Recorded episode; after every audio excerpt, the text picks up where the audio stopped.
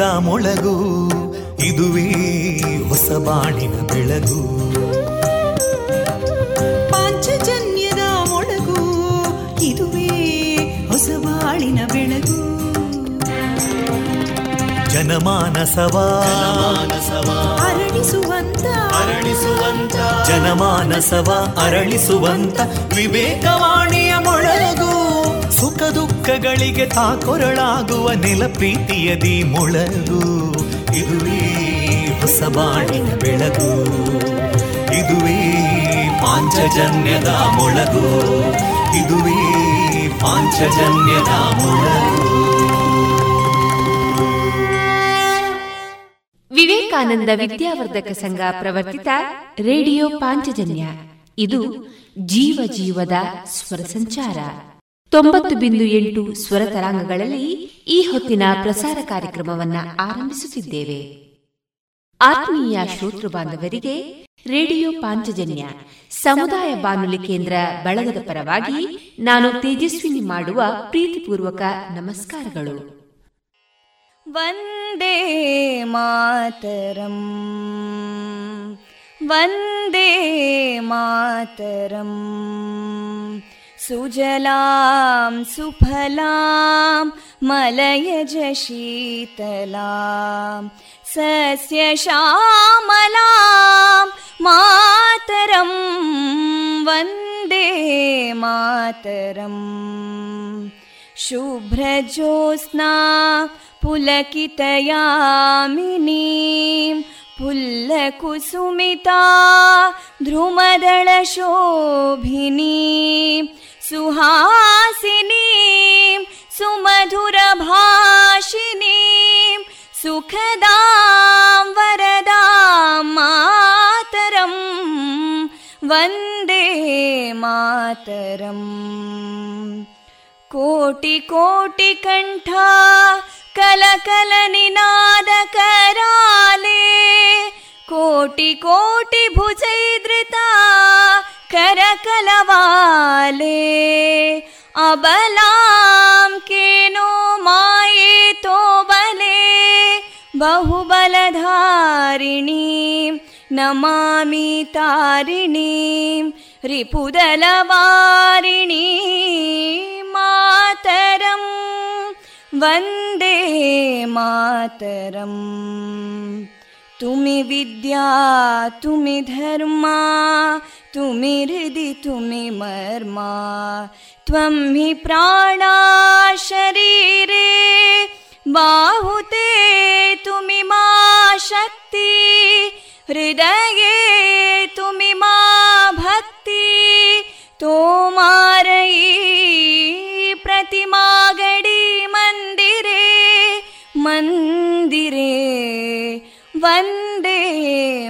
मातरम् त्वं हि दुर्गा दशप्रहरणधारिणीं कमलां कमलदलविहारिणीं वाणीं विद्यादायिनीं नमामि त्वां नमामि कमलाम् अमलामतुलां सुजलां सुफलां मातरम् वन्दे मातरम् श्यामलां सरलां सुस्मितां भूषितां धरणीं भरणीं मातरं वन्दे मातरम् वन्दे मातरम् Thank you.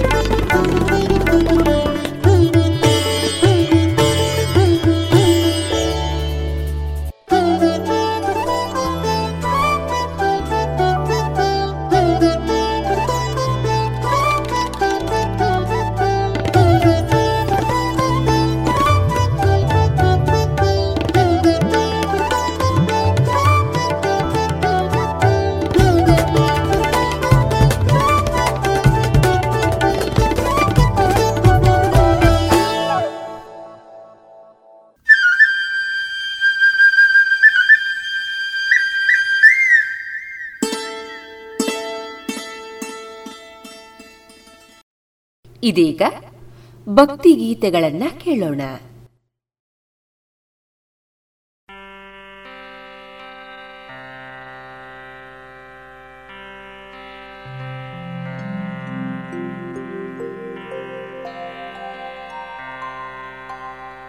ಶ್ರೀ ಶ್ರೀನಿವಾಸ ಸಿರಿಕಾಂತಯು ನಿನ್ನ ಭಾಗ್ಯ.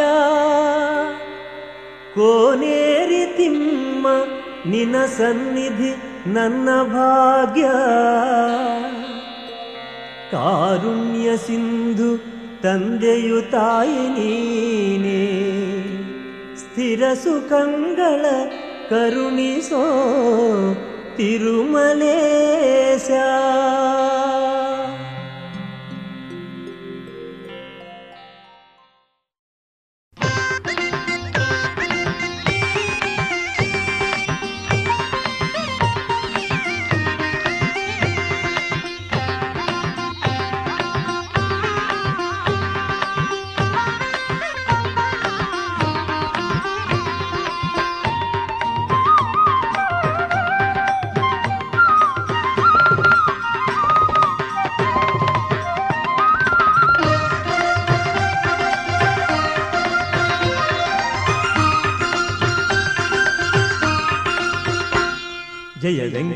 ಸಂಘಟನೆ ಸಂಘ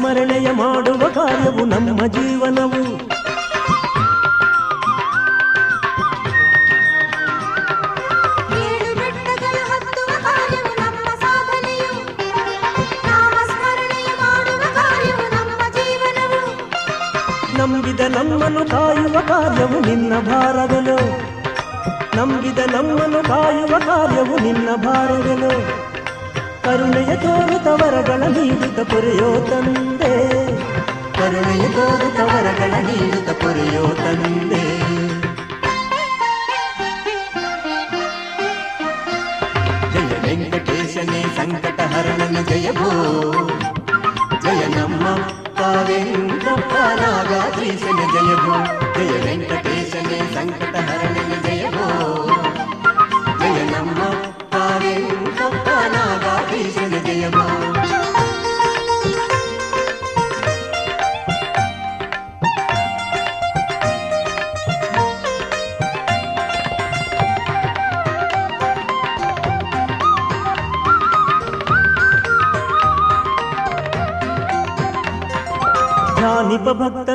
ನೆಲೆಯದು ನೆಲೆಸಿದ ದೈವವು ನೀನಯ್ಯ ಕರ್ಮದ ಮರ್ಮವ ನರಿಯಲು ಕಾರಣವಯ್ಯ ನಿನ್ನದಯ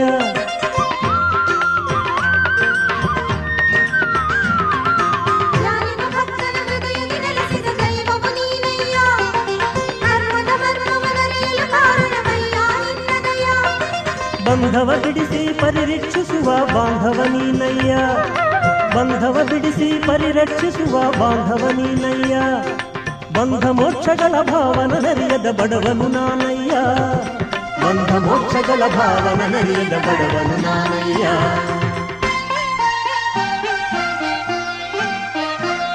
ಜಯ ವೆಂಕಟೇಶನೇ ಸಂಕಟ ಹರಣನೆ ಜಯ ಭೋ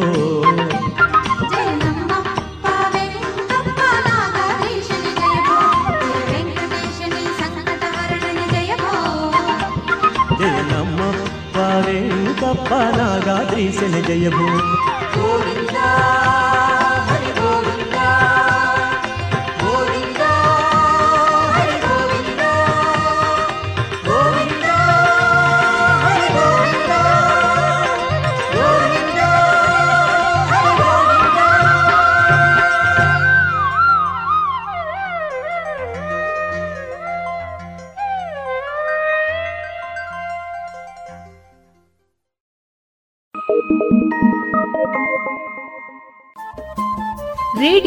ಪಾಂಚಜನ್ಯ ತೊಂಬತ್ತು ಬಿಂದು ಎಂಟು ಎಫ್ಎಂ ಸಮುದಾಯ ಬಾನುಲಿ ಕೇಂದ್ರ ಪುತ್ತೂರು. ಇದು ಜೀವ ಜೀವದ ಸ್ವರ ಸಂಚಾರ.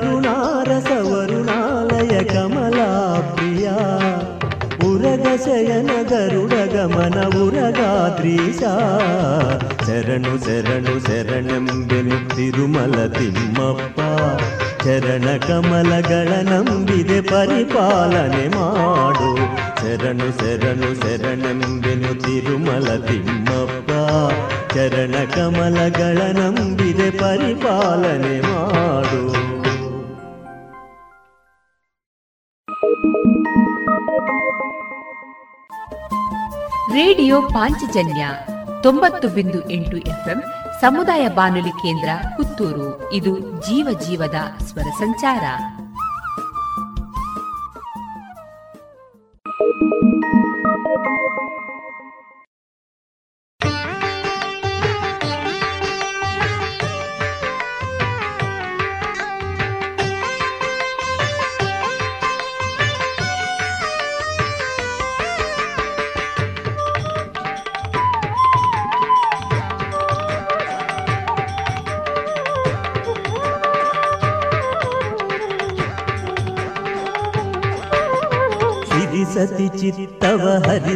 ಪ್ರಚೋದನ ಶ್ರೀ ವೆಂಕಟೇಶನೇ, ದುರಿತಗಳನ್ನು ಪ್ರಕ್ಷಾಳನೆ ಮಾಡುವ ಕೋನೇರಿರಾಯನೇ ಪಾಪಹರ ಚಕ್ರಧರ ಪಾಲನೆ ಮಾಡೋ ಪರಮಾತ್ಮ, ಸಿರಿ ಸತಿ ಚಿತ್ತವ ಹರಿಸಿದ ಚೋರನ ಶ್ರೀ ವೆಂಕಟೇಶನೇ. ದುರಿತಗಳನ್ನು ಪ್ರಕ್ಷಾಳನೆ ಮಾಡುವ ಕೋನೇರಿರಾಯನೇ ಪಾಪಹರಾ ಚಕ್ರಧರ ಪಾಲನೆ ಮಾಡೋ ಪರಮಾತ್ಮ ತಿರುಪತಿ ವೆಂಕಟರಮಣ ರಕ್ಷಿಸು ಕರುಣಾಭರಣ ತಿರುಪತಿ ವೆಂಕಟರಮಣ ರಕ್ಷಿಸು ಕರುಣಾಭರಣ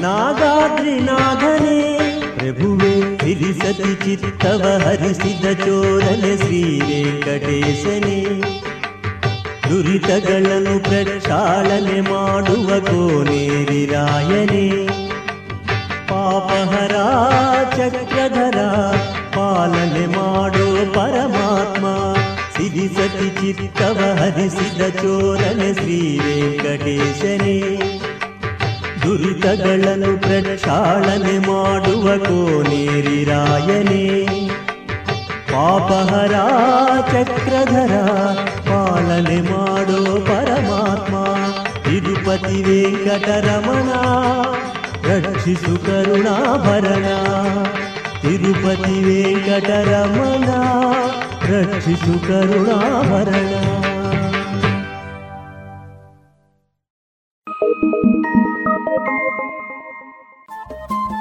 ರೇಡಿಯೋ ಪಾಂಚಜನ್ಯ ತೊಂಬತ್ತು ಬಿಂದು ಎಂಟು ಎಫ್ಎಂ ಸಮುದಾಯ ಬಾನುಲಿ ಕೇಂದ್ರ ಪುತ್ತೂರು. ಇದು ಜೀವ ಜೀವದ ಸ್ವರ ಸಂಚಾರ.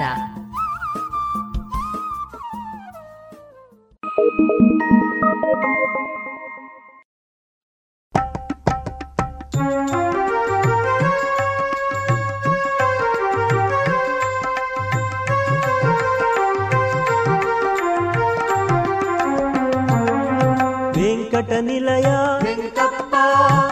ತಿರುಮಲ ವಾಸ ತಿಮ್ಮಪ್ಪ ಸಂಕಟ ಹರಣ ವೆಂಕಪ್ಪ ಸಗುಣ ನಿರ್ಗುಣ ತಿಮ್ಮಪ್ಪ ವೆಂಕಟ ನಿಲಯ ವೆಂಕಪ್ಪ ತಿರುಮಲ ವಾಸ ತಿಮ್ಮಪ್ಪ ವೆಂಕಟ ನಿಲಯ ವೆಂಕಪ್ಪ ತಿರುಮಲ ವಾಸ ತಿಮ್ಮಪ್ಪ ಸಪ್ತಗಿರೀಶನೆ ವೆಂಕಪ್ಪ ಸಾಕ್ಷಾತ್ಕಾರನೆ ತಿಮ್ಮಪ್ಪ ಸಕಲವು ನಿನ್ನದು ವೆಂಕಪ್ಪ ಸರ್ವವು ನೀನಿ ತಿಮ್ಮಪ್ಪ ವೆಂಕಟ ನಿಲಯ ವೆಂಕಪ್ಪ ತಿರುಮಲ ವಾಸ ತಿಮ್ಮಪ್ಪ ವೆಂಕಟ ನಿಲಯ ವೆಂಕಪ್ಪ ತಿರುಮಲ ವಾಸ ತಿಮ್ಮಪ್ಪ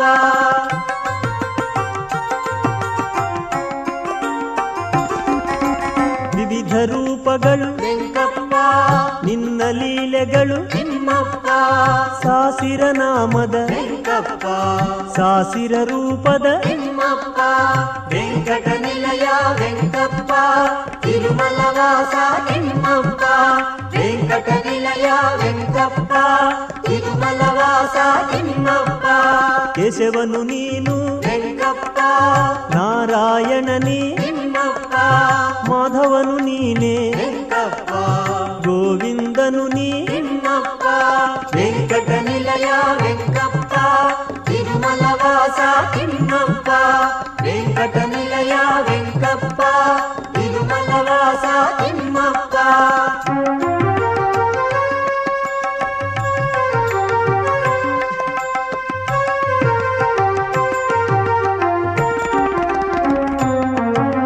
ವಿಷ್ಣುದೇವನಿ ವೆಂಕಪ್ಪ ಮಧುಸೂದನನಿ ತಿಮ್ಮಪ್ಪ ತ್ರಿವಿಕ್ರಮನು ನೀ ವೆಂಕಪ್ಪ ವಾಮನ ರೂಪ ತಿಮ್ಮಪ್ಪ ವೆಂಕಟ ನಿಲಯ ವೆಂಕಪ್ಪ ತಿರುಮಲ ವಾಸ ತಿಮ್ಮಪ್ಪ ವೆಂಕಟ ನಿಲಯ ವೆಂಕಪ್ಪ ತಿರುಮಲ ವಾಸ ತಿಮ್ಮಪ್ಪ ಶ್ರೀಧರ ದೇವ ವೆಂಕಪ್ಪ ಋಷಿಕೇಶನೇ ತಿಮ್ಮಪ್ಪ ಪದ್ಮನಾಭನೇ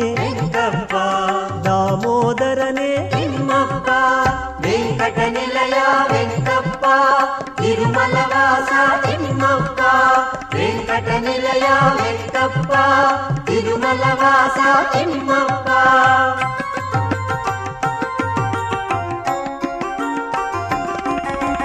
ಸಂಕರ್ಷಣನೇ ವೆಂಕಪ್ಪ ವಾಸುದೇವನೇ ತಿಮ್ಮಪ್ಪ ಪ್ರದ್ಯುಮ್ನನು ನೀ ವೆಂಕಪ್ಪ ಅನಿರುದ್ಧನು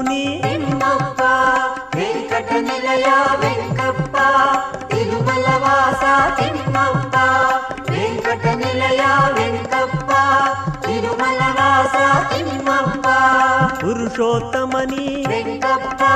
అధోక్షజనీను నృసింహదేవా. అచ్యుత రూపా. వెంకట వెంకప్ప. తిరుమల వాస వెంకప్ప. తిరుమల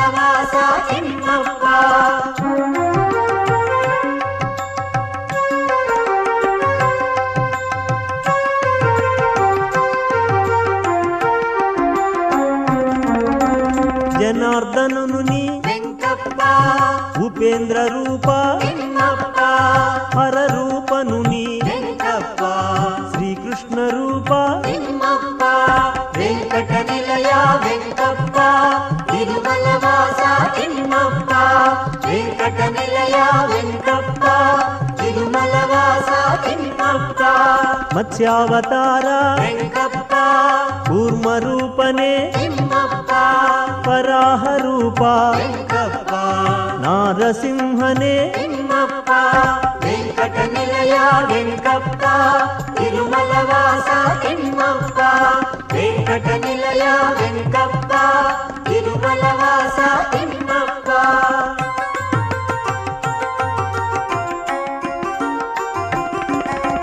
ವಾಮನ ರೂಪ ವೆಂಕಪ್ಪ ಪರಶುರಾಮನೇ ತಿಮ್ಮಪ್ಪ ರಾಮಚಂದ್ರನೇ ವೆಂಕಪ್ಪ ರಾಮಭದ್ರನೇ ತಿಮ್ಮಪ್ಪ ವೆಂಕಟ ನಿಲಯ ವೆಂಕಪ್ಪ ತಿರುಮಲವಾಸ ತಿಮ್ಮಪ್ಪ ವೆಂಕಟ ನಿಲಯ ವೆಂಕಪ್ಪ ತಿರುಮಲವಾಸ ತಿಮ್ಮಪ್ಪ ಬುದ್ಧ ದೇವನೇ ವೆಂಕಪ್ಪ ಕಲ್ಕಿ ರೂಪನೇ ತಿಮ್ಮಪ್ಪ ನಾಮಸ್ಮರಣವು ವೆಂಕಪ್ಪ ನಮ್ಮ ಭಾಗ್ಯವು ತಿಮ್ಮಪ್ಪ ವೆಂಕಟ ನಿಲಯ ವೆಂಕಪ್ಪ ತಿರುಮಲವಾಸ ತಿಮ್ಮಪ್ಪ ವೆಂಕಟ ನಿಲಯ ವೆಂಕಪ್ಪ ತಿರುಮಲವಾಸ ತಿಮ್ಮಪ್ಪ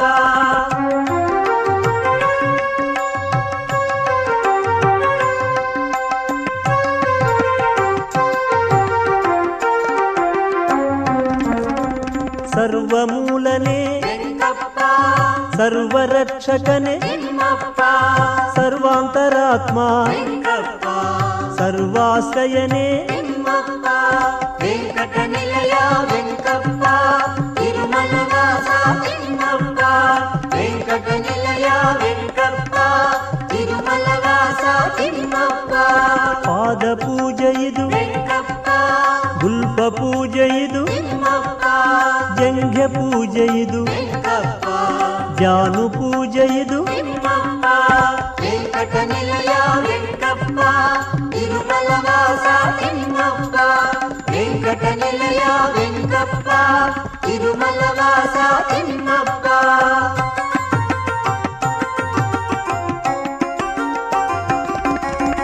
ಗುಹ್ಯ ಪೂಜೆ ಇದು ವೆಂಕಪ್ಪ ನಾಭಿ ಪೂಜೆ ಇದು ತಿಮ್ಮಪ್ಪ ಕುಕ್ಷಿ ಪೂಜೆ ಇದು ವೆಂಕಪ್ಪ ವಕ್ಷದ ಪೂಜೆಯು ತಿಮ್ಮಪ್ಪ ವೆಂಕಟ ನಿಲಯ ವೆಂಕಪ್ಪ ತಿರುಮಲವಾಸ ತಿಮ್ಮಪ್ಪ ವೆಂಕಟ ನಿಲಯ ವೆಂಕಪ್ಪ ತಿರುಮಲವಾಸ ತಿಮ್ಮಪ್ಪ ಹಸ್ತ ಪೂಜೆ ಇದು ವೆಂಕಪ್ಪ ಬಾಹು ಪೂಜೆ ಇದು ತಿಮ್ಮಪ್ಪ ಕಂಠ ಪೂಜೆ ಇದು ವೆಂಕಪ್ಪ ಮುಖದ ಪೂಜೆ ಇದು ತಿಮ್ಮಪ್ಪ ವೆಂಕಟ ನಿಲಯ ವೆಂಕಪ್ಪ ತಿರುಮಲವಾಸ ತಿಮ್ಮಪ್ಪ ವೆಂಕಟ ನಿಲಯ ವೆಂಕಪ್ಪ ತಿರುಮಲವಾಸ ತಿಮ್ಮಪ್ಪ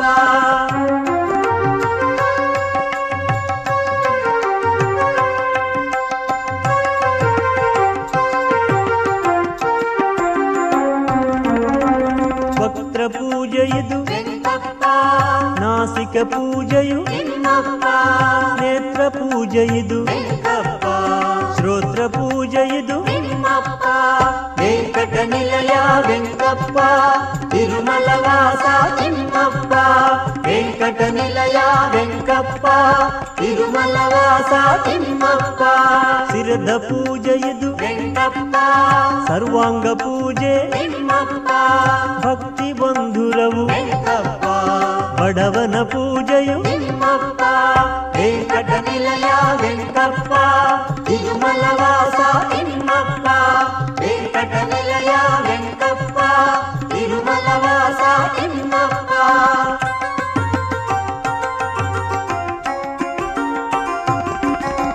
ಸಪ್ತಗಿರೀಶನೆ ಸಾರ್ವಭೌಮನೆ ಏಳು ಬೆಟ್ಟಗಳ ವೇದ ವೇದ್ಯನೆ ವೆಂಕಟ ನಿಲಯ ವೆಂಕಪ್ಪ?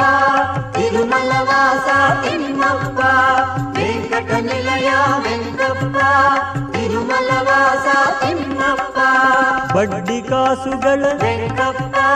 ದೊಡ್ಡ ದೇವರನೆ ತಿಮ್ಮಪ್ಪ. ನೆನೆವರ ಪಾಲಿಗೆ ವೆಂಕಪ್ಪ. ಹಣಿಯು ನೀನೆಲೋ? ತಿಮ್ಮಪ್ಪ. ವೆಂಕಟ ನಿಲಯ ವೆಂಕಪ್ಪ ತಿರುಮಲವಾಸ ತಿಮ್ಮಪ್ಪ. ವೆಂಕಟ ನಿಲಯ ವೆಂಕಪ್ಪ ತಿರುಮಲ ನಿಲಯ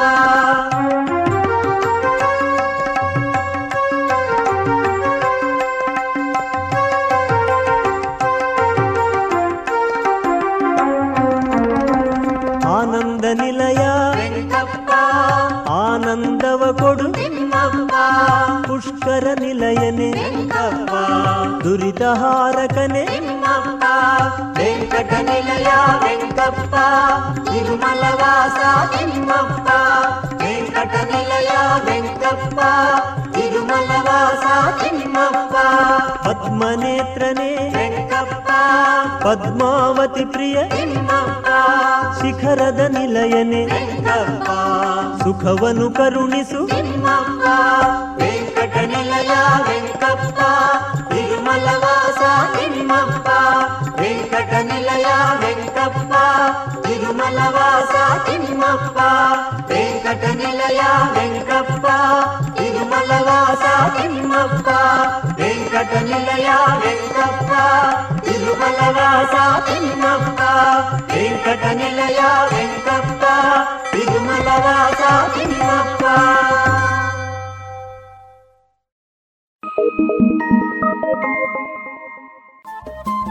ರೇಡಿಯೋ ಪಾಂಚಜನ್ಯ ತೊಂಬತ್ತು ಬಿಂದು ಎಂಟು ಎಫ್ಎಂ ಸಮುದಾಯ ಬಾನುಲಿ ಕೇಂದ್ರ ಪುತ್ತೂರು. ಇದು ಜೀವ ಜೀವದ ಸ್ವರ ಸಂಚಾರ.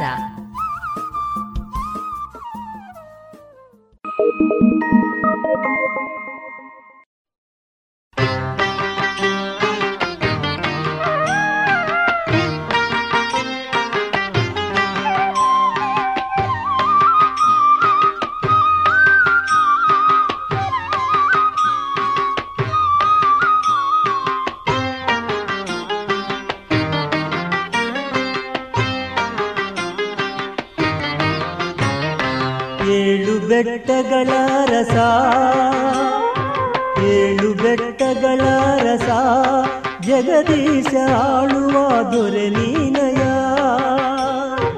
ಏಳು ಬೆಟ್ಟಗಳ ರಸ ಜಗದೀಶ ಆಳುವ ದೊರೆ ನೀನಯ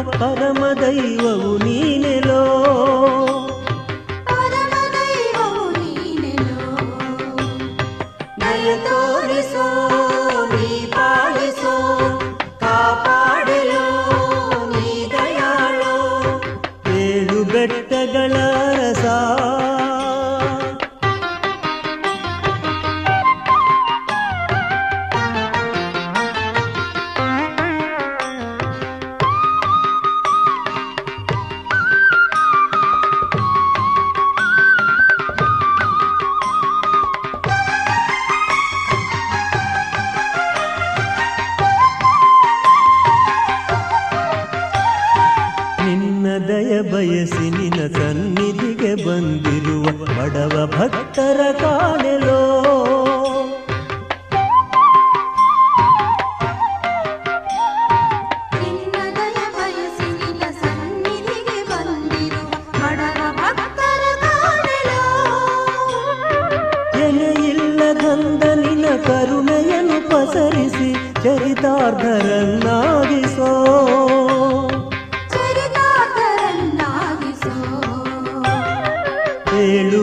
ಜಗಲರಸ ಜಗದೀಶ ಆಳುವ ದೊರೆ ನೀಲಯ. ಏಳು ಬೆಟ್ಟಗಳ ರಸ, ಜಗದೀಶ ಆಳುವ ದೊರೆ ನೀನಯ ನಿರ್ಮಲಾಂತಕರಣನೆ ಶ್ರೀಕರನೆ ನಿಗಮತತಿ ಉದ್ಧಾರನೇ.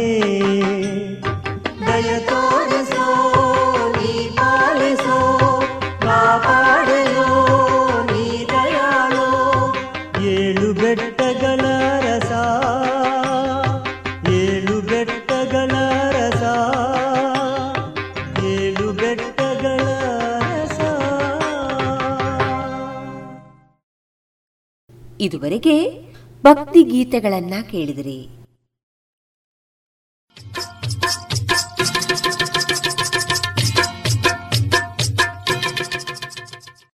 ಮಾರುಕಟ್ಟೆ ಧಾರಣೆ ಇಂತಿದೆ. ಹೊಸ ಅಡಿಕೆ ನಾಲ್ಕುನೂರ ಹತ್ತರಿಂದ ನಾಲ್ಕುನೂರ ಅರವತ್ತು ಹಳೆ ಅಡಿಕೆ ನಾಲ್ಕುನೂರ ಎಂಬತ್ತರಿಂದ ಐನೂರ ಹತ್ತು ಡಬಲ್ ಚೋಲ್ ನಾಲ್ಕುನೂರ ಎಂಬತ್ತರಿಂದ ಐನೂರ ಹತ್ತು ಪಟೋರ ಇನ್ನೂರ ಎಂಬತ್ತರಿಂದ ಮುನ್ನೂರ ಎಪ್ಪತ್ತ ಐದು ಉಳ್ಳಿಗಡ್ಡೆ ನೂರ ಇಪ್ಪತ್ತ ಐದರಿಂದ ಇನ್ನೂರ ಎಂಬತ್ತ ಐದು ಕರಿಗೋಟು ಇನ್ನೂರ ಇಪ್ಪತ್ತರಿಂದ ಇನ್ನೂರ ಎಂಬತ್ತ ಐದು ಕಾಳುಮೆಣಸು ಮುನ್ನೂರ ಎಪ್ಪತ್ತರಿಂದ ಮುನ್ನೂರ ಎಂಬತ್ತ ಏಳು ಒಣಕೊಕ್ಕೋ ನೂರ ನಲವತ್ತರಿಂದ ನೂರ ಎಂಬತ್ತ ಮೂರು ಹಸಿಕೊಕ್ಕೋ ಮೂವತ್ತ ಐದರಿಂದ ನಲವತ್ತ ಐದು ರಬ್ಬರ್ ಧಾರಣೆ, ಗ್ರೇಡ್ ನೂರ ಎಪ್ಪತ್ತ ನಾಲ್ಕು ರೂಪಾಯಿ ಐವತ್ತು ಪೈಸೆ, ಲಾಟ್ ನೂರ ಅರವತ್ತ ಮೂರು ರೂಪಾಯಿ, ಸ್ಕ್ರ್ಯಾಪ್ ನೂರ ನಾಲ್ಕರಿಂದ ನೂರ ಹನ್ನೆರಡು ರೂಪಾಯಿ.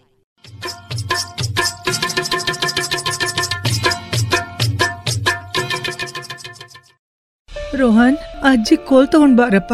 ಅಲ್ಲ ಮಮ್ಮಿ ನಿಮಗೆ ಯಾಕೆ ಅಜ್ಜಿಯ ಕೋಲ್ ಬೇಕಾಯ್ತು? ಮಗ ಕೀಲುಗಳಲ್ಲಿ ತುಂಬಾ ನೋವಿದೆ. ನಡೆಯೋಕ್ ಆಗ್ತಿಲ್ಲ ಅಯ್ಯೋ ಮಮ್ಮಿ ನಿಮ್ಮಂತೂ ಜ್ವರವಿದೆ. ಹಾಗೂ ಕೀಲುಗಳಲ್ಲಿ ನೋವಿದೆ. ಇದು ಚಿಕ್ಕುಂಗುನಿ ಇರಬಹುದು. ಹೌದು ಚಿಕನ್ ಗುನ್ಯಾ ಲಕ್ಷಣಗಳೆಂದರೆ ತೀವ್ರವಾದ ಜ್ವರ ತಲೆನೋವು ಮತ್ತು ಕೀಲುಗಳಲ್ಲಿ ತೀಕ್ಷ್ಣ ನೋವು ಇದ್ದರೆ ಸಮೀಪದ ಆರೋಗ್ಯ ಕೇಂದ್ರ ಇಲ್ಲ ಆಸ್ಪತ್ರೆಯನ್ನು ಸಂಪರ್ಕಿಸಿ. ಚಿಕುನ್ ಗುನ್ಯಾಗೆ ಭಯಪಡಬೇಡಿ. ನಿಮ್ಮನ್ನು ಮತ್ತು ನಿಮ್ಮ ಕುಟುಂಬದವರನ್ನ ಸೊಳ್ಳೆ ಕಡಿತದಿಂದ ರಕ್ಷಿಸಿ. ಆರೋಗ್ಯ ಮತ್ತು ಕುಟುಂಬ ಕಲ್ಯಾಣ ಖಾತೆ ಭಾರತ ಸರ್ಕಾರದ ವತಿಯಿಂದ ಜನಹಿತಕ್ಕಾಗಿ ಜಾರಿ.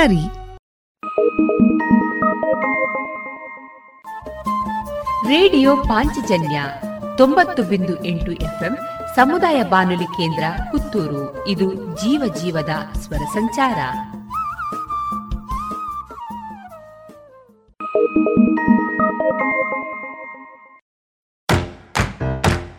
ಬನ್ನಿ ಎಲ್ಲ ಸೇರಿ ಹೊಸ ಹೆಜ್ಜೆ ಇಡೋಣ.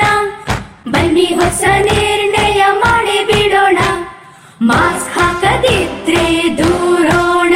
ಹೇ ಕರೋನಾವನ್ನು ತಡೆಯೋಣ. ನಾವೆಲ್ಲರೂ ಮಾಡುವ ಸಂಕಲ್ಪ. ನಾವೇ ಭರವಸೆ ನೀಡೋಣ. ಮಾಸ್ಕ್ ಹಾಕದಿದ್ರೆ ದೂರೋಣ. ಹೇ ಕರೋನಾವನ್ನು ತಡೆಯೋಣ. ಭಾರತ ಸರ್ಕಾರದ ಮೂಲಕ ಸಾರ್ವಜನಿಕ ಹಿತಾಸಕ್ತಿ ಮೇರೆಗೆ ಪ್ರಕಟಿಸಲಾಗಿದೆ. ಇನ್ನು ಮುಂದೆ ಕೇಳಿ ವಿವೇಕಾನಂದ ಪದವಿ ಕಾಲೇಜಿನ ಕಲಾ ವಿಭಾಗದ ವಿದ್ಯಾರ್ಥಿಗಳಿಂದ ರಸಪ್ರಶ್ನೆ. ಎಲ್ಲ ಪಾಂಚಜನ್ಯ ಕೇಳುಗರಿಗೂ ನಮಸ್ಕಾರ. ವಿವೇಕಾನಂದ ಪದವಿ ಕಾಲೇಜಿನ ಕಲಾ ವಿಭಾಗದ ವಿದ್ಯಾರ್ಥಿಗಳಿಂದ ರಸಪ್ರಶ್ನೆ ಕಾರ್ಯಕ್ರಮ. ಕ್ವಿಜ್ ಮಾಸ್ಟರ್ ಆಗಿ ಅನಗ ಶಿವರಾಮ್. ಉತ್ತರಿಸಲಿರುವವರು ಆಕಾಶ ಶಿಲ್ಪ, ಜಯಶ್ರೀ, ಸವಿತಾ, ಸ್ವಾತಿ. ಮೊದಲ ಪ್ರಶ್ನೆ ಆಕಾಶ ಇವರಿಗೆ. ಭಾರತದ ಗಿಳಿ ಎಂಬ ಹೆಸರು ಪಡೆದವರು ಯಾರು? ಹಸನ್ ನಿಜಾಮಿ ಉತ್ಪಿ ಅಲ್ಬರುನಿ ಅಮೀರ್ ಖುಸ್ರು. ಅಮೀರ್ ಖುಸ್ರು. ನಿಮ್ಮ ಉತ್ತರ ಸರಿಯಾಗಿದೆ. ಎರಡನೇ ಪ್ರಶ್ನೆ ಶಿಲ್ಪ ಅವರಿಗೆ. ಕಬ್ಬಿಣದ ಅಂಶದ ಕೊರತೆಯಿಂದ ಯಾವ ರೀತಿಯ ತೊಂದರೆ ಉಂಟಾಗುತ್ತದೆ? ಎ ರಕ್ತಹೀನತೆ B ಇರುಳುಗಣ್ಣು C scurvy D beriberi A ರಕ್ತಹೀನತೆ. ನಿಮ್ಮ ಉತ್ತರ ಸರಿಯಾಗಿದೆ. ಮುಂದಿನ ಪ್ರಶ್ನೆ ಜಯಶ್ರೀ ಅವರಿಗೆ. ಅಶೋಕನನ ದೇವನಾಮಪ್ರಿಯ ಎಂದು ಯಾವ ಶಾಸನದಲ್ಲಿ ಉಲ್ಲೇಖಿಸಲಾಗಿದೆ? A. Brahmagiri B. Sannati C. Nittur D. Maski. Maski. ನಿಮ್ಮ ಉತ್ತರ ಸರಿಯಾಗಿದೆ. ಮುಂದಿನ ಪ್ರಶ್ನೆ ಸವಿತಾ ಇವರಿಗೆ. ಶೈವರ ಅಜಂತ ಎಂದು ಪ್ರಸಿದ್ಧಿ ಪಡೆದ ಸ್ಥಳ ಯಾವುದು? A. Hampi B. Lepakshi C. Badami D. Pattadakal. Lepakshi sure ಸರಿಯಾಗಿ ಗೊತ್ತಿದೆಯಾ? ಲೇಪಾಕ್ಷಿ ಸರಿಯಾದ ಉತ್ತರ. ಮುಂದಿನ ಪ್ರಶ್ನೆ ಸ್ವಾತಿ ಇವರಿಗೆ. ಖಗೋಳ ವಿಜ್ಞಾನದ ಸಂಶೋಧನೆಗಾಗಿ ನೊಬೆಲ್ ಪ್ರಶಸ್ತಿಯನ್ನು ಪಡೆದ ಭಾರತದ ವಿಜ್ಞಾನಿ ಯಾರು? C V Raman Satyendranath Bose Hargobind Khorana Subrahmanyan Chandrasekhar. Subrahmanya Chandrasekhar. ಪಕ್ಕ ಗೊತ್ತಿದೆಯಾ ಸರಿಯಾಗಿ ಆನ್ಸರು ಅಲ್ಲ ಯೋಚನೆ ಮಾಡ್ತೀರಾ? ಸುಬ್ರಹ್ಮಣ್ಯ ಚಂದ್ರಶೇಖರ್. ಸುಬ್ರಹ್ಮಣ್ಯ ಚಂದ್ರಶೇಖರ್. ಸರಿಯಾ ನಿಮ್ಮ ಉತ್ತರ ಸರಿಯಾಗಿದೆ. ಮೊದಲ ಹಂತದಲ್ಲಿ ಎಲ್ಲರೂ ಸರಿಯಾದ ಉತ್ತರಗಳನ್ನು ನೀಡಿದ್ದಾರೆ. ಎರಡನೇ ಹಂತಕ್ಕೆ ಹೋಗುವ. ಮೊದಲ ಪ್ರಶ್ನೆ ಆಕಾಶ ಇವರಿಗೆ. ಕರ್ನಾಟಕದ ಪ್ರಥಮ ಹಿಂದುಳಿದ ವರ್ಗಗಳ ಆಯೋಗವನ್ನು ಯಾರು ಅಧ್ಯಕ್ಷತೆ ವಹಿಸಿದರು? L G Havanur Chinnappa Reddy Naganagowda Venkatappa Swamy Naganagowda. ಸರಿಯಾಗಿ ಗೊತ್ತಿದೆ? ಹಾಂ ನಾಗನಗೌಡ. ಸ ನಾಗನಗೌಡ ಸರಿಯಾದ ಉತ್ತರ. ಮುಂದಿನ ಪ್ರಶ್ನೆ ಶಿಲ್ಪ ಇವರಿಗೆ. ಸ್ವರಾಜ್ಯವನ್ನು ನನ್ನ ಜನ್ಮಸಿದ್ಧ ಹಕ್ಕು ಅದನ್ನು ನಾನು ಪಡೆದೇ ಪಡೆಯುತ್ತೇನೆ ಎಂದು ಘೋಷಿಸಿದವರು ಯಾರು? ಲಾಲ್ ಲಜಪತ್ ರಾಯ್ ಬಾಲಗಂಗಾಧರ್ ತಿಲಕ್ ಎಂ ಗಾಂಧಿ ಸರ್ದಾರ್ ವಲ್ಲಭಾಭಾಯ್ ಪಟೇಲ್. ಬಾಲಗಂಗಾಧರ ತಿಲಕ್. ಪುನಃ ರಿಪೀಟ್ ಏನಾದರೂ ಮಾಡಬೇಕಾ? ಕನ್ಫ್ಯೂಷನ್ಸ್ ಇದೆಯಾ? ಇಲ್ಲ. ಇಲ್ಲ. ಸರಿ. ಬಾಲಗಂಗಾಧರ ತಿಲಕ್ ಸರಿಯಾದ ಉತ್ತರ. ಮುಂದಿನ ಪ್ರಶ್ನೆ ಸ್- ಜಯಶ್ರೀ ಅವರಿಗೆ. ಮೈಸೂರು ರಾಜ್ಯ ಯಾವಾಗ ಅಸ್ತಿತ್ವಕ್ಕೆ ಬಂತು? ಮೈಸೂರು ರಾಜ್ಯ ಯಾವಾಗ ಅಸ್ತಿತ್ವಕ್ಕೆ ಬಂತು? ನವೆಂಬರ್ ಒಂದು ಸಾವಿರದ ಒಂಬೈನೂರ ಐವತ್ತಾರು. ಆಗಸ್ಟ್ ಹದಿನೈದು ಸಾವಿರದ ಒಂಬೈನೂರ ನಲವತ್ತ ಏಳು ಆಗಸ್ಟ್ ಎಂಟು ಸಾವಿರದ ಒಂಬೈನೂರ ನಲವತ್ತೆರಡು ಅಕ್ಟೋಬರ್ ಮೂವತ್ತೊಂದು ಸಾವಿರದ ಒಂಬೈನೂರ ನಲವತ್ತ ಏಳು ಆಪ್ಷನ್ ರಿಪೀಟ್ ಮಾಡಿ. ರಿಪೀಟ್ ಮಾಡಬೇಕಾ? ಎ ನವೆಂಬರ್ ಒಂದು ಸಾವಿರದ ಒಂಬೈನೂರ ಐವತ್ತಾರು. ಬಿ ಆಗಸ್ಟ್ ಎಂಟು ಸಾವಿರದ ಒಂಬೈನೂರ ನಲವತ್ತೆರಡು. ಆಗಸ್ಟ್ ಹದಿನೈದು ಸಾವಿರದ ಒಂಬೈನೂರ ನಲವತ್ತ ಏಳು ಅಕ್ಟೋಬರ್ ಮೂವತ್ತೊಂದು ಸಾವಿರದ ಒಂಬೈನೂರ ನಲವತ್ತ ಏಳು ನವೆಂಬರ್ ಒಂದು ಸಾವಿರದ ಒಂಬೈನೂರ ಐವತ್ತಾರು. ಸರಿಯಾಗಿ? ಪಕ್ಕ? ಹಾಂ ಪಕ್ಕ. ನವೆಂಬರ್ ಒಂದು ಸಾವಿರದ ಒಂಬೈನೂರ ಐವತ್ತ ಆರು ಉತ್ತರ ಸರಿಯಾಗಿದೆ. ಮುಂದಿನ ಪ್ರಶ್ನೆ ಸವಿತಾ ಇವರಿಗೆ. ಭಾರತದ ರಾಜಧಾನಿಯನ್ನು ಕಲ್ಕತ್ತಾದಿಂದ ದೆಹಲಿಗೆ ಯಾವ ವರ್ಷದಲ್ಲಿ ಸ್ಥಳಾಂತರಿಸಲಾಯಿತು? ಸಾವಿರದ ಒಂಬೈನೂರ ಮೂವತ್ತೈದು ಸಾವಿರದ ಒಂಬೈನೂರ ಹತ್ತೊಂಬತ್ತು ಸಾವಿರದ ಒಂಬೈನೂರ ಹನ್ನೊಂದು ಸಾವಿರದ ಒಂಬೈನೂರ ಐದು. ಇನ್ನೊಮ್ಮೆ ಕ್ಲೂ ಹೇಳಿ. ಸಾವಿರದ ಒಂಬೈನೂರ ಮೂವತ್ತ ಐದು ಸಾವಿರದ ಒಂಬೈನೂರ ಹತ್ತೊಂಬತ್ತು ಸಾವಿರದ ಒಂಬೈನೂರ ಹನ್ನೊಂದು ಸಾವಿರದ ಒಂಬೈನೂರ ನಲವತ್ತ ಏಳು ಸಾವಿರದ ಒಂಬೈನೂರ ಹನ್ನೊಂದು.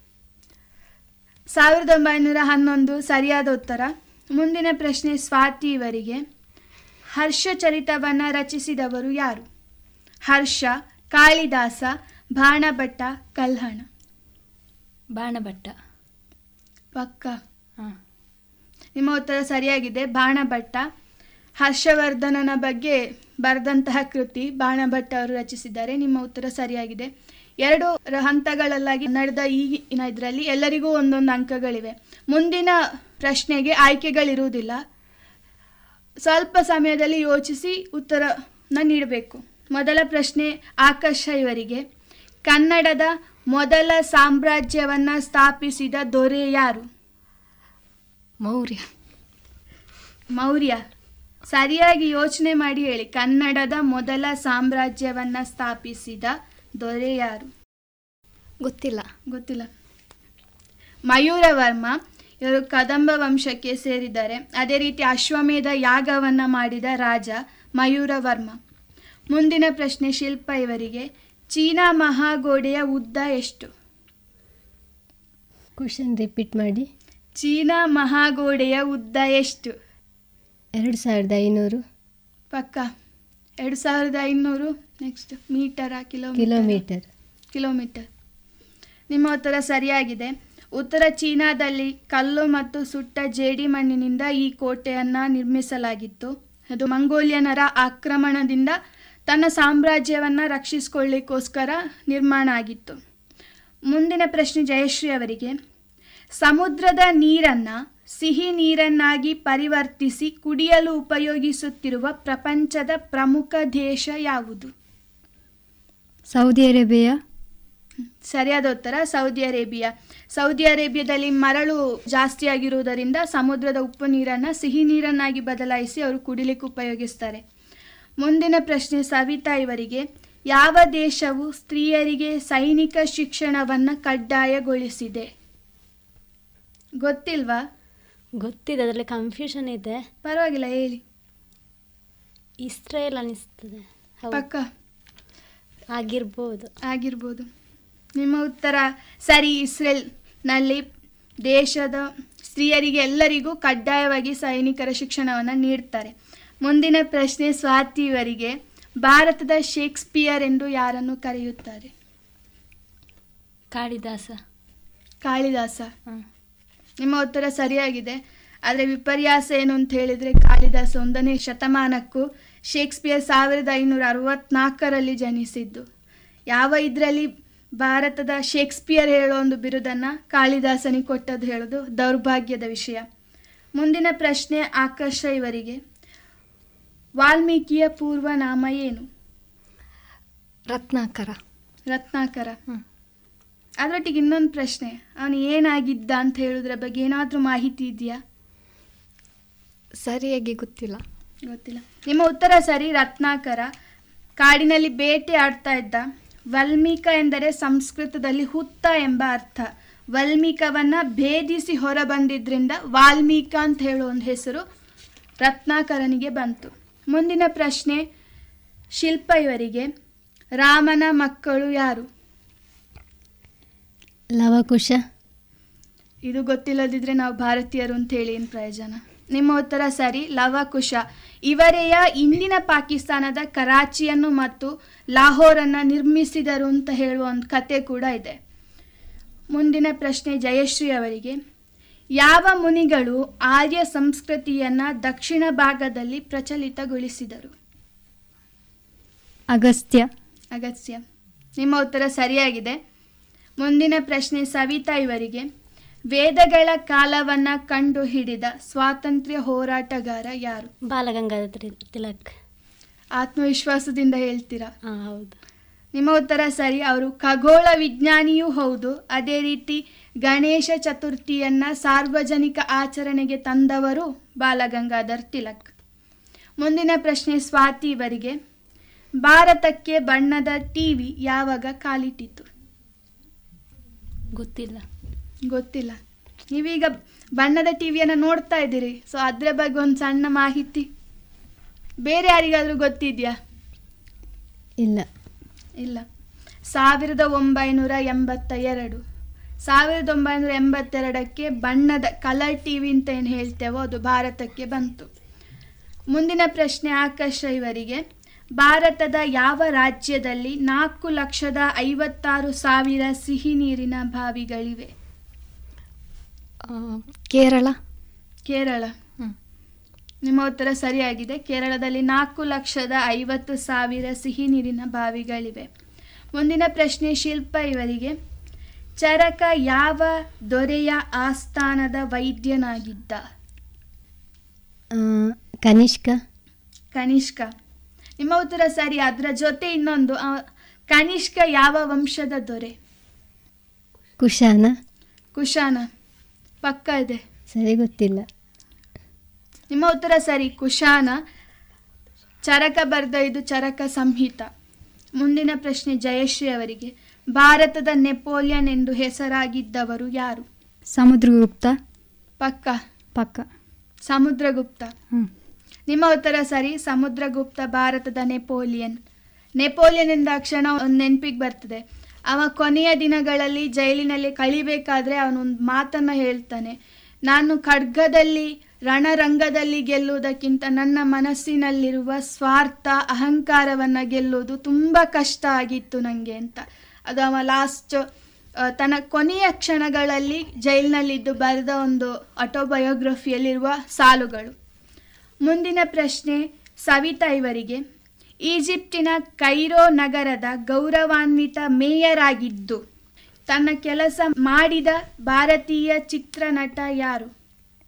ರಿಪೀಟ್ ಮಾಡಬೇಕಾ? ಹೇಳಿ.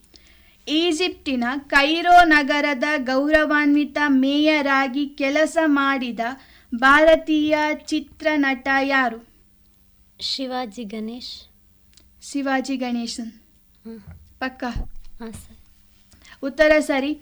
ಶಿವಾಜಿ ಗಣೇಶನ್ ತಮಿಳು ಚಲನಚಿತ್ರಕ್ಕೆ ಸೇರಿದವರು. ಅದೇ ರೀತಿ ಅವರಿಗೆ ಫ್ರೆಂಚ್ ದೇಶದ ಅತ್ಯುನ್ನತ ಪ್ರಶಸ್ತಿ ಸಹ ಸಂದಿದೆ.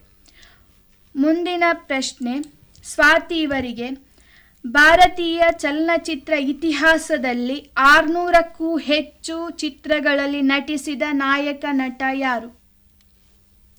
ಗೊತ್ತಿಲ್ಲ. ಗೊತ್ತಿಲ್ಲ. ಇವರಿಗೆ ಗಿನ್ನಿಸ್ ದಾಖಲೆ ಕೂಡ ಆಗಿದೆ. ಅತಿ ಹೆಚ್ಚು ಚಲನಚಿತ್ರದಲ್ಲಿ ನಟಿಸಿದ್ದಕ್ಕೋಸ್ಕರ. ಗೊತ್ತಿಲ್ಲ. ಪಾಸ್ ಮಾಡ್ತೀರಾ? ಬೇರೆ ಯಾರಿಗಾದ್ರೂ ಗೊತ್ತಿದ್ಯಾ? ನಂಗೆ ಗೊತ್ತುಂಟು. ಹೇಳಿ ಜಯಶ್ರೀ ಅವರೇ. ಪ್ರೇಮ್ ನಜೀರ್. ಪ್ರೇಮ್ ನಜೀರ್. ಯಾವ ಭಾಷಾ ಚಲನಚಿತ್ರಕ್ಕೆ ಅವರು ಸೇರಿದ್ದಾರೆ? ಮಲಯಾಳಂ. ಮಲಯಾಳಂ.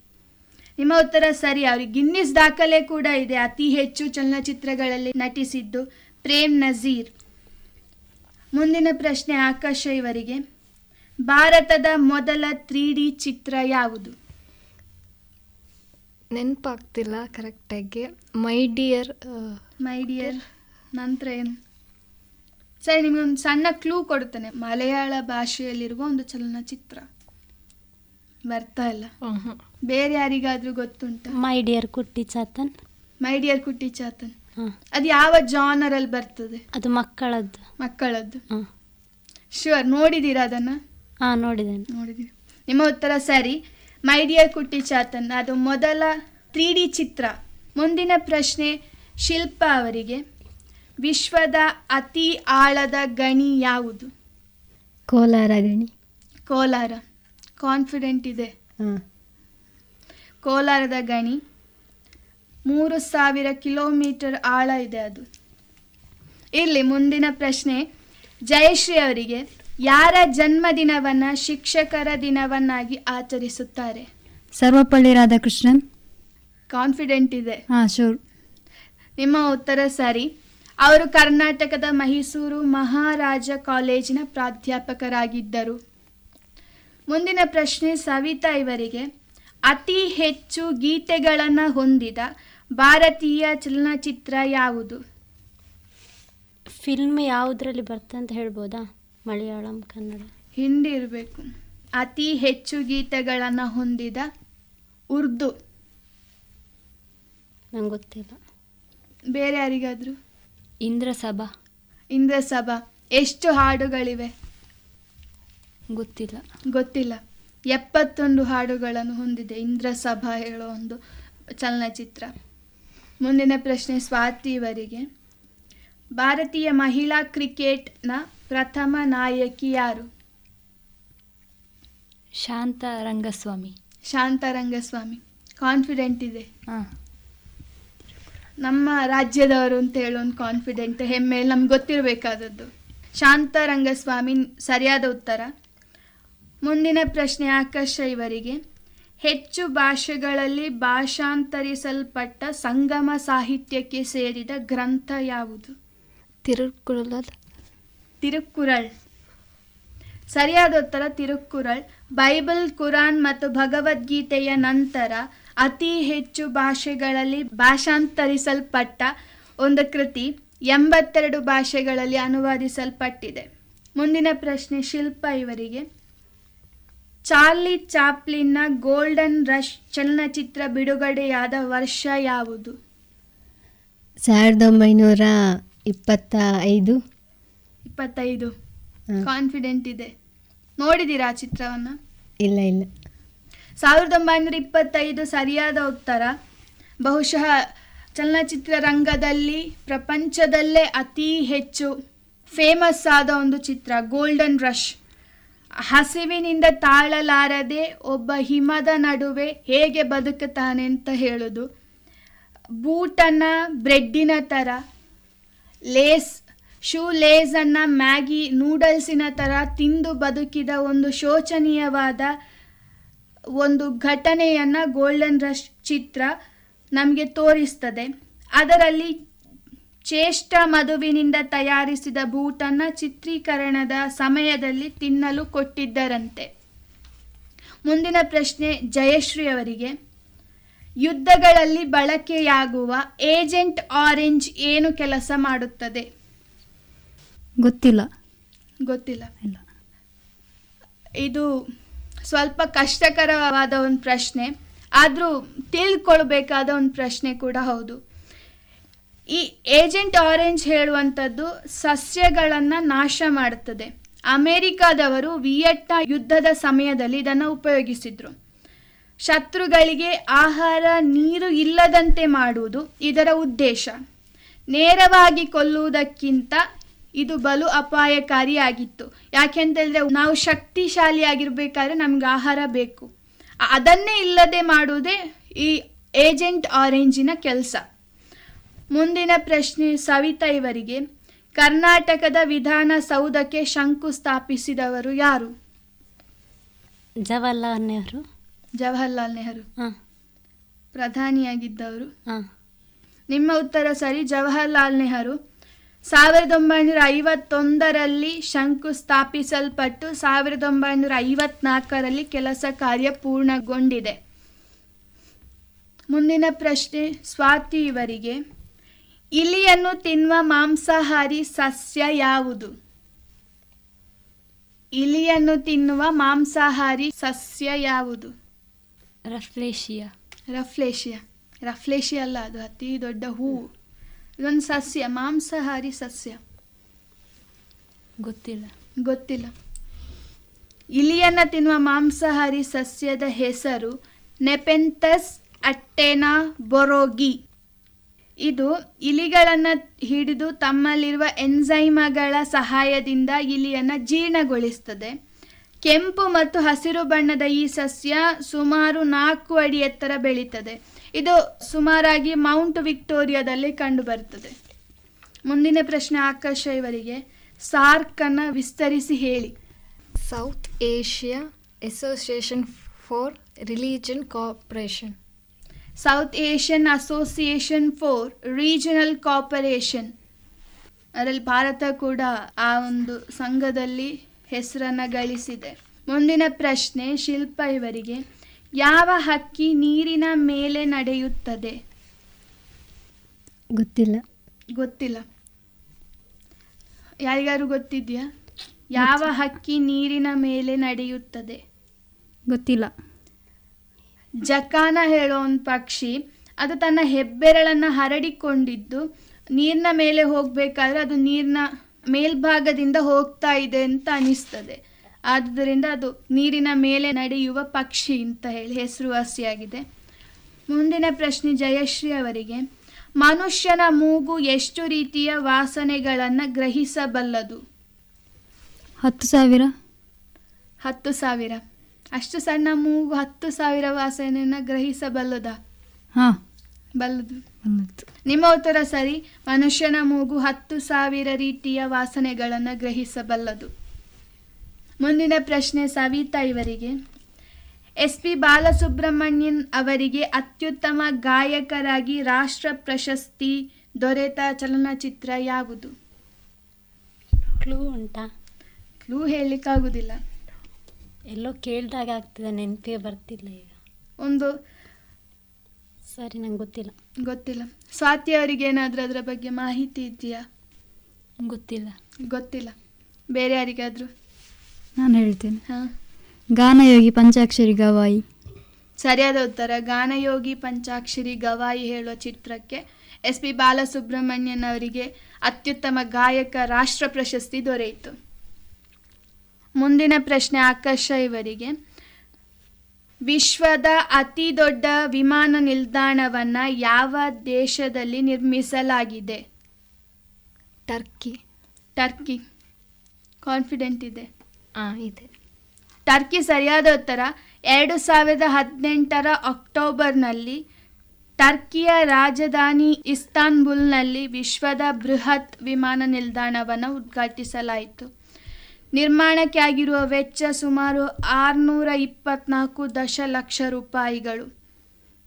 ಇದು ಕಪ್ಪು ಸಮುದ್ರದ ತಟದಲ್ಲಿರುವ ಇಸ್ತಾನ್ಬುಲ್ನಲ್ಲಿ ಪ್ರತಿ ವರ್ಷ ಅಂದಾಜು ಇಪ್ಪತ್ತು ಕೋಟಿ ಪ್ರಯಾಣಿಕರಿಗೆ ಅನುಕೂಲವಾಗುವಂತಿದೆ. ಈ ವಿಮಾನ ನಿಲ್ದಾಣ. ಮುಂದಿನ ಪ್ರಶ್ನೆ, ಶಿಲ್ಪ ಇವರಿಗೆ. ದಕ್ಷಿಣ ಏಷ್ಯಾ ಲಾಡ್ಲಿ ಪ್ರಶಸ್ತಿಯನ್ನು ಪಡೆದ ಕರ್ನಾಟಕದ ಹಿರಿಯ ಪತ್ರಕರ್ತ ಯಾರು? ಚಂದ್ರಶೇಖರ್ ರೈ ಅಂತ ಬರ್ತದೆ ಆಮೇಲೆ ಸರಿಯಾಗಿ ಗೊತ್ತಿಲ್ಲ. ನನಗೆ ಗೊತ್ತ. ಹೇಳಿ. ಹೇಳ್ಬೋದಾ? ಹೇಳಿ ಹೇಳಿ. ರಾಜೇಶ್ ರೈ ಚಟ್ಲ.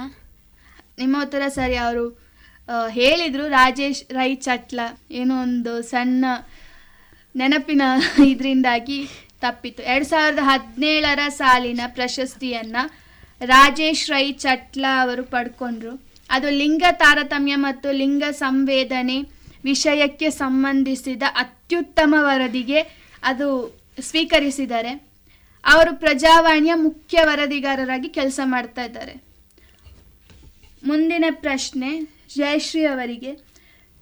ಸಾವಿರದ ಎಂಟುನೂರ ಅರವತ್ತ ಆರರಲ್ಲಿ ಕಬ್ಬನ್ ಪಾರ್ಕ್ ಏನು ನಿರ್ಮಿಸಲ್ಪಟ್ಟಿತ್ತು, ಅದು ಯಾರ ನೆನಪಿಗೋಸ್ಕರ ನಿರ್ಮಿಸಲ್ಪಟ್ಟಿದೆ?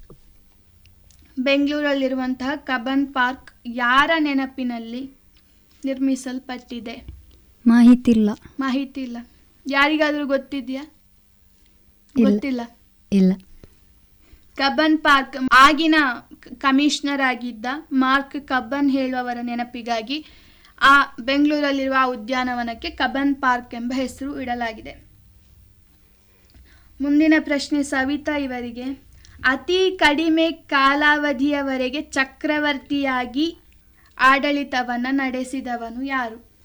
ಅತಿ ಕಡಿಮೆ ಕಾಲಾವಧಿಯಲ್ಲಿ ಚಕ್ರವರ್ತಿಯಾಗಿ ಸಿಂಹಾಸನವನ್ನು ಏರಿದ ರಾಜ ಯಾರು? ಗೊತ್ತಿಲ್ಲ. ಗೊತ್ತಿಲ್ಲ. ಸ್ವಲ್ಪ ಯೋಚನೆ ಮಾಡಿ. ಯುರೋಪಿಯನ್ ಖಂಡಕ್ಕೆ ಸಂಬಂಧಪಟ್ಟದ್ದು. ಗೊತ್ತಿಲ್ಲ. ಗೊತ್ತಿಲ್ಲ. ಯಾರಿಗಾದ್ರೂ ಅದರ ಬಗ್ಗೆ ಮಾಹಿತಿ ಇದೆಯಾ? ನಂಗೆ ಗೊತ್ತುಂಟು. ಹೇಳಿ ಸ್ವಾತಿ ಅವರೇ. Dauphin Louis Antonia. ನಿಮ್ಮ ಉತ್ತರ ಸರಿ. Dauphin Louis Antony. ಹತ್ತೊಂಬತ್ತನೇ ಲೂಯಿ ಅಂತ ಕೂಡ ಕರೀತಾರೆ. ಹದಿನೈದು ನಿಮಿಷಗಳ ಕಾಲ ಸಿಂಹಾಸನವನ್ನು ಏರಿದ್ದ. ಬರೀ ಹದಿನೈದು ನಿಮಿಷಗಳ ಕಾಲ ರಾಜನಾಗಿ ಹೆಸರನ್ನು ಪಡೆದಿದ್ದ. ಮುಂದಿನ ಪ್ರಶ್ನೆ ಸ್ವಾತಿ ಇವರಿಗೆ.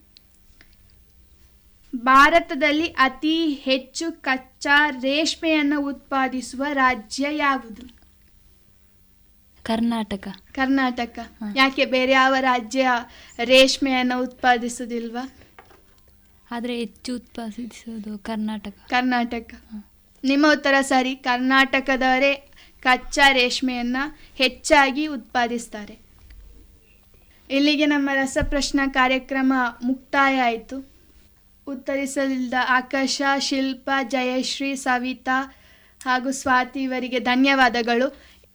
ನಮ್ಮ ಈ ಕಾರ್ಯಕ್ರಮದ ಮೂಲಕ ಸ್ವಲ್ಪ ಜ್ಞಾನವನ್ನು ಕೇಳುಗರಲ್ಲಿ ಮೂಡಿಸುವ ಒಂದು ಚಿಕ್ಕ ಪ್ರಯತ್ನವನ್ನು ನಾವು ಮಾಡಿದ್ದೇವೆ. ಧನ್ಯವಾದಗಳು. ಧನ್ಯವಾದಗಳು. ಇದುವರೆಗೆ ವಿವೇಕಾನಂದ ಪದವಿ ಕಾಲೇಜಿನ ಕಲಾ ವಿಭಾಗದ ವಿದ್ಯಾರ್ಥಿಗಳಿಂದ ರಸಪ್ರಶ್ನಾ ಕಾರ್ಯಕ್ರಮವನ್ನ ಕೇಳಿದರೆ. ಇನ್ನೀಗ ಡಾಕ್ಟರ್ ಶ್ರೀಲತಾ ಪದ್ಯಾಣ ಅವರ ಸಾಹಿತ್ಯದ ಹಾಡು, ಗಾಯನ, ಪ್ರಸನ್ನ ಸಿಎಸ್ ಭಟ್ಕಾಕುಂಜೆ ನಭದರಂಗಿನ ನೀಲಗೂಗಳು ಸೆಳೆದು ಕಂಗಳ ತಣಿಸಿತು. ನಭದರಂಗಿನ ನೀಲಗೂಗಳು ಸೆಳೆದು ಕಂಗಳ ತಣಿಸಿತು. ಚಿತ್ತದಲ್ಲಿಯೂ ಮೂಡಿ ಚೈತ್ರವು ಚೆಲುವ ಕಾಂತಿಯ ತರಿಸಿತು. ಚಿತ್ತದಲ್ಲಿಯೂ ಮೂಡಿ ಚೈತ್ರವು ಚೆಲುವ ಕಾಂತಿಯ ತರಿಸಿತು. ನಭದರಂಗಿನ ನೀಲಹೂಗಳು ಸೆಳೆದು ಕಂಗಳ ತಣಿಸಿತು. ಎಂಥ ಎಂಥ ಚಂದವು ಸೊಬಗು ಬಣ್ಣಿಸಲ ಸದಳ ಗಂಧವು ಎಂಥ ಚಂದವು, ಸೊಬಗು ಬಣ್ಣಿಸಲ ಸದಳ ಕಂಪು ಬೀರಲು ತುಂಬಿಗೊಂಚಲು ಕಂಗೊಳಿಸುತ್ತಿದೆ ಫಳ ಫಳ ಕಂಪು ಬೀರಲು ತುಂಬಿಗೊಂಚಲು ಕಂಗೊಳಿಸುತ್ತಿದೆ ಫಳ ಫಳ ನಭದರಂಗಿನ ನೀಲಗೂಗಳು ಸೆಳೆದು ಕಂಗಳ ತಣಿಸಿತು. ಮೊಗ್ಗುವರಳಲು ತಲೆಯನೆತ್ತುತ್ತ ಮಧ್ಯದಲ್ಲಿಯೇ ಕಾಣಲು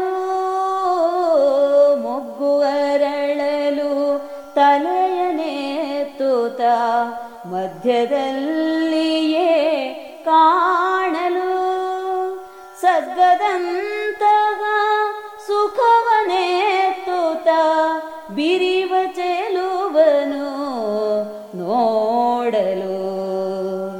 ಸದ್ಗದಂತಹ ಸುಖವನೇತುತ ಬಿರಿವ ಚೆಲುವನು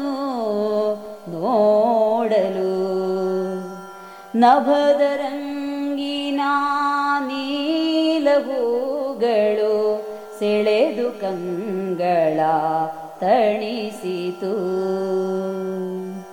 ಹಸಿರು ಎಲೆಗಳ ನಡುವೆ ನಿಂತೀಗ ಸೂರ್ಯಗೊಳಿಸುವ ಮೈಮನ. ಹಸಿರು ಎಲೆಗಳ ನಡುವೆ ನಿಂತೀಗ ಸೂರ್ಯಗೊಳಿಸುವ ಮೈಮನ. ಎಸಳು ಸುಂದರ ಸ್ನೇಹ ಬಯಸುವ ಹಬ್ಬಿದಂತಹ ಸುಮವನ. ಎಸಳು ಸುಂದರ ಸ್ನೇಹ ಬಯಸುವ ಹಬ್ಬಿದಂತಹ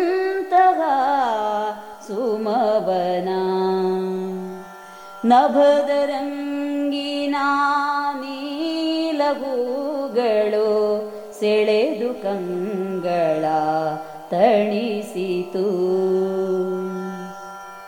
ನಗುವ ಬೀರುವ ಹೂವು ಸುಮಧುರ ಸೃಷ್ಟಿ ನಿಯಮಕ್ಕೆ ಸಾಕ್ಷಿಯೂ.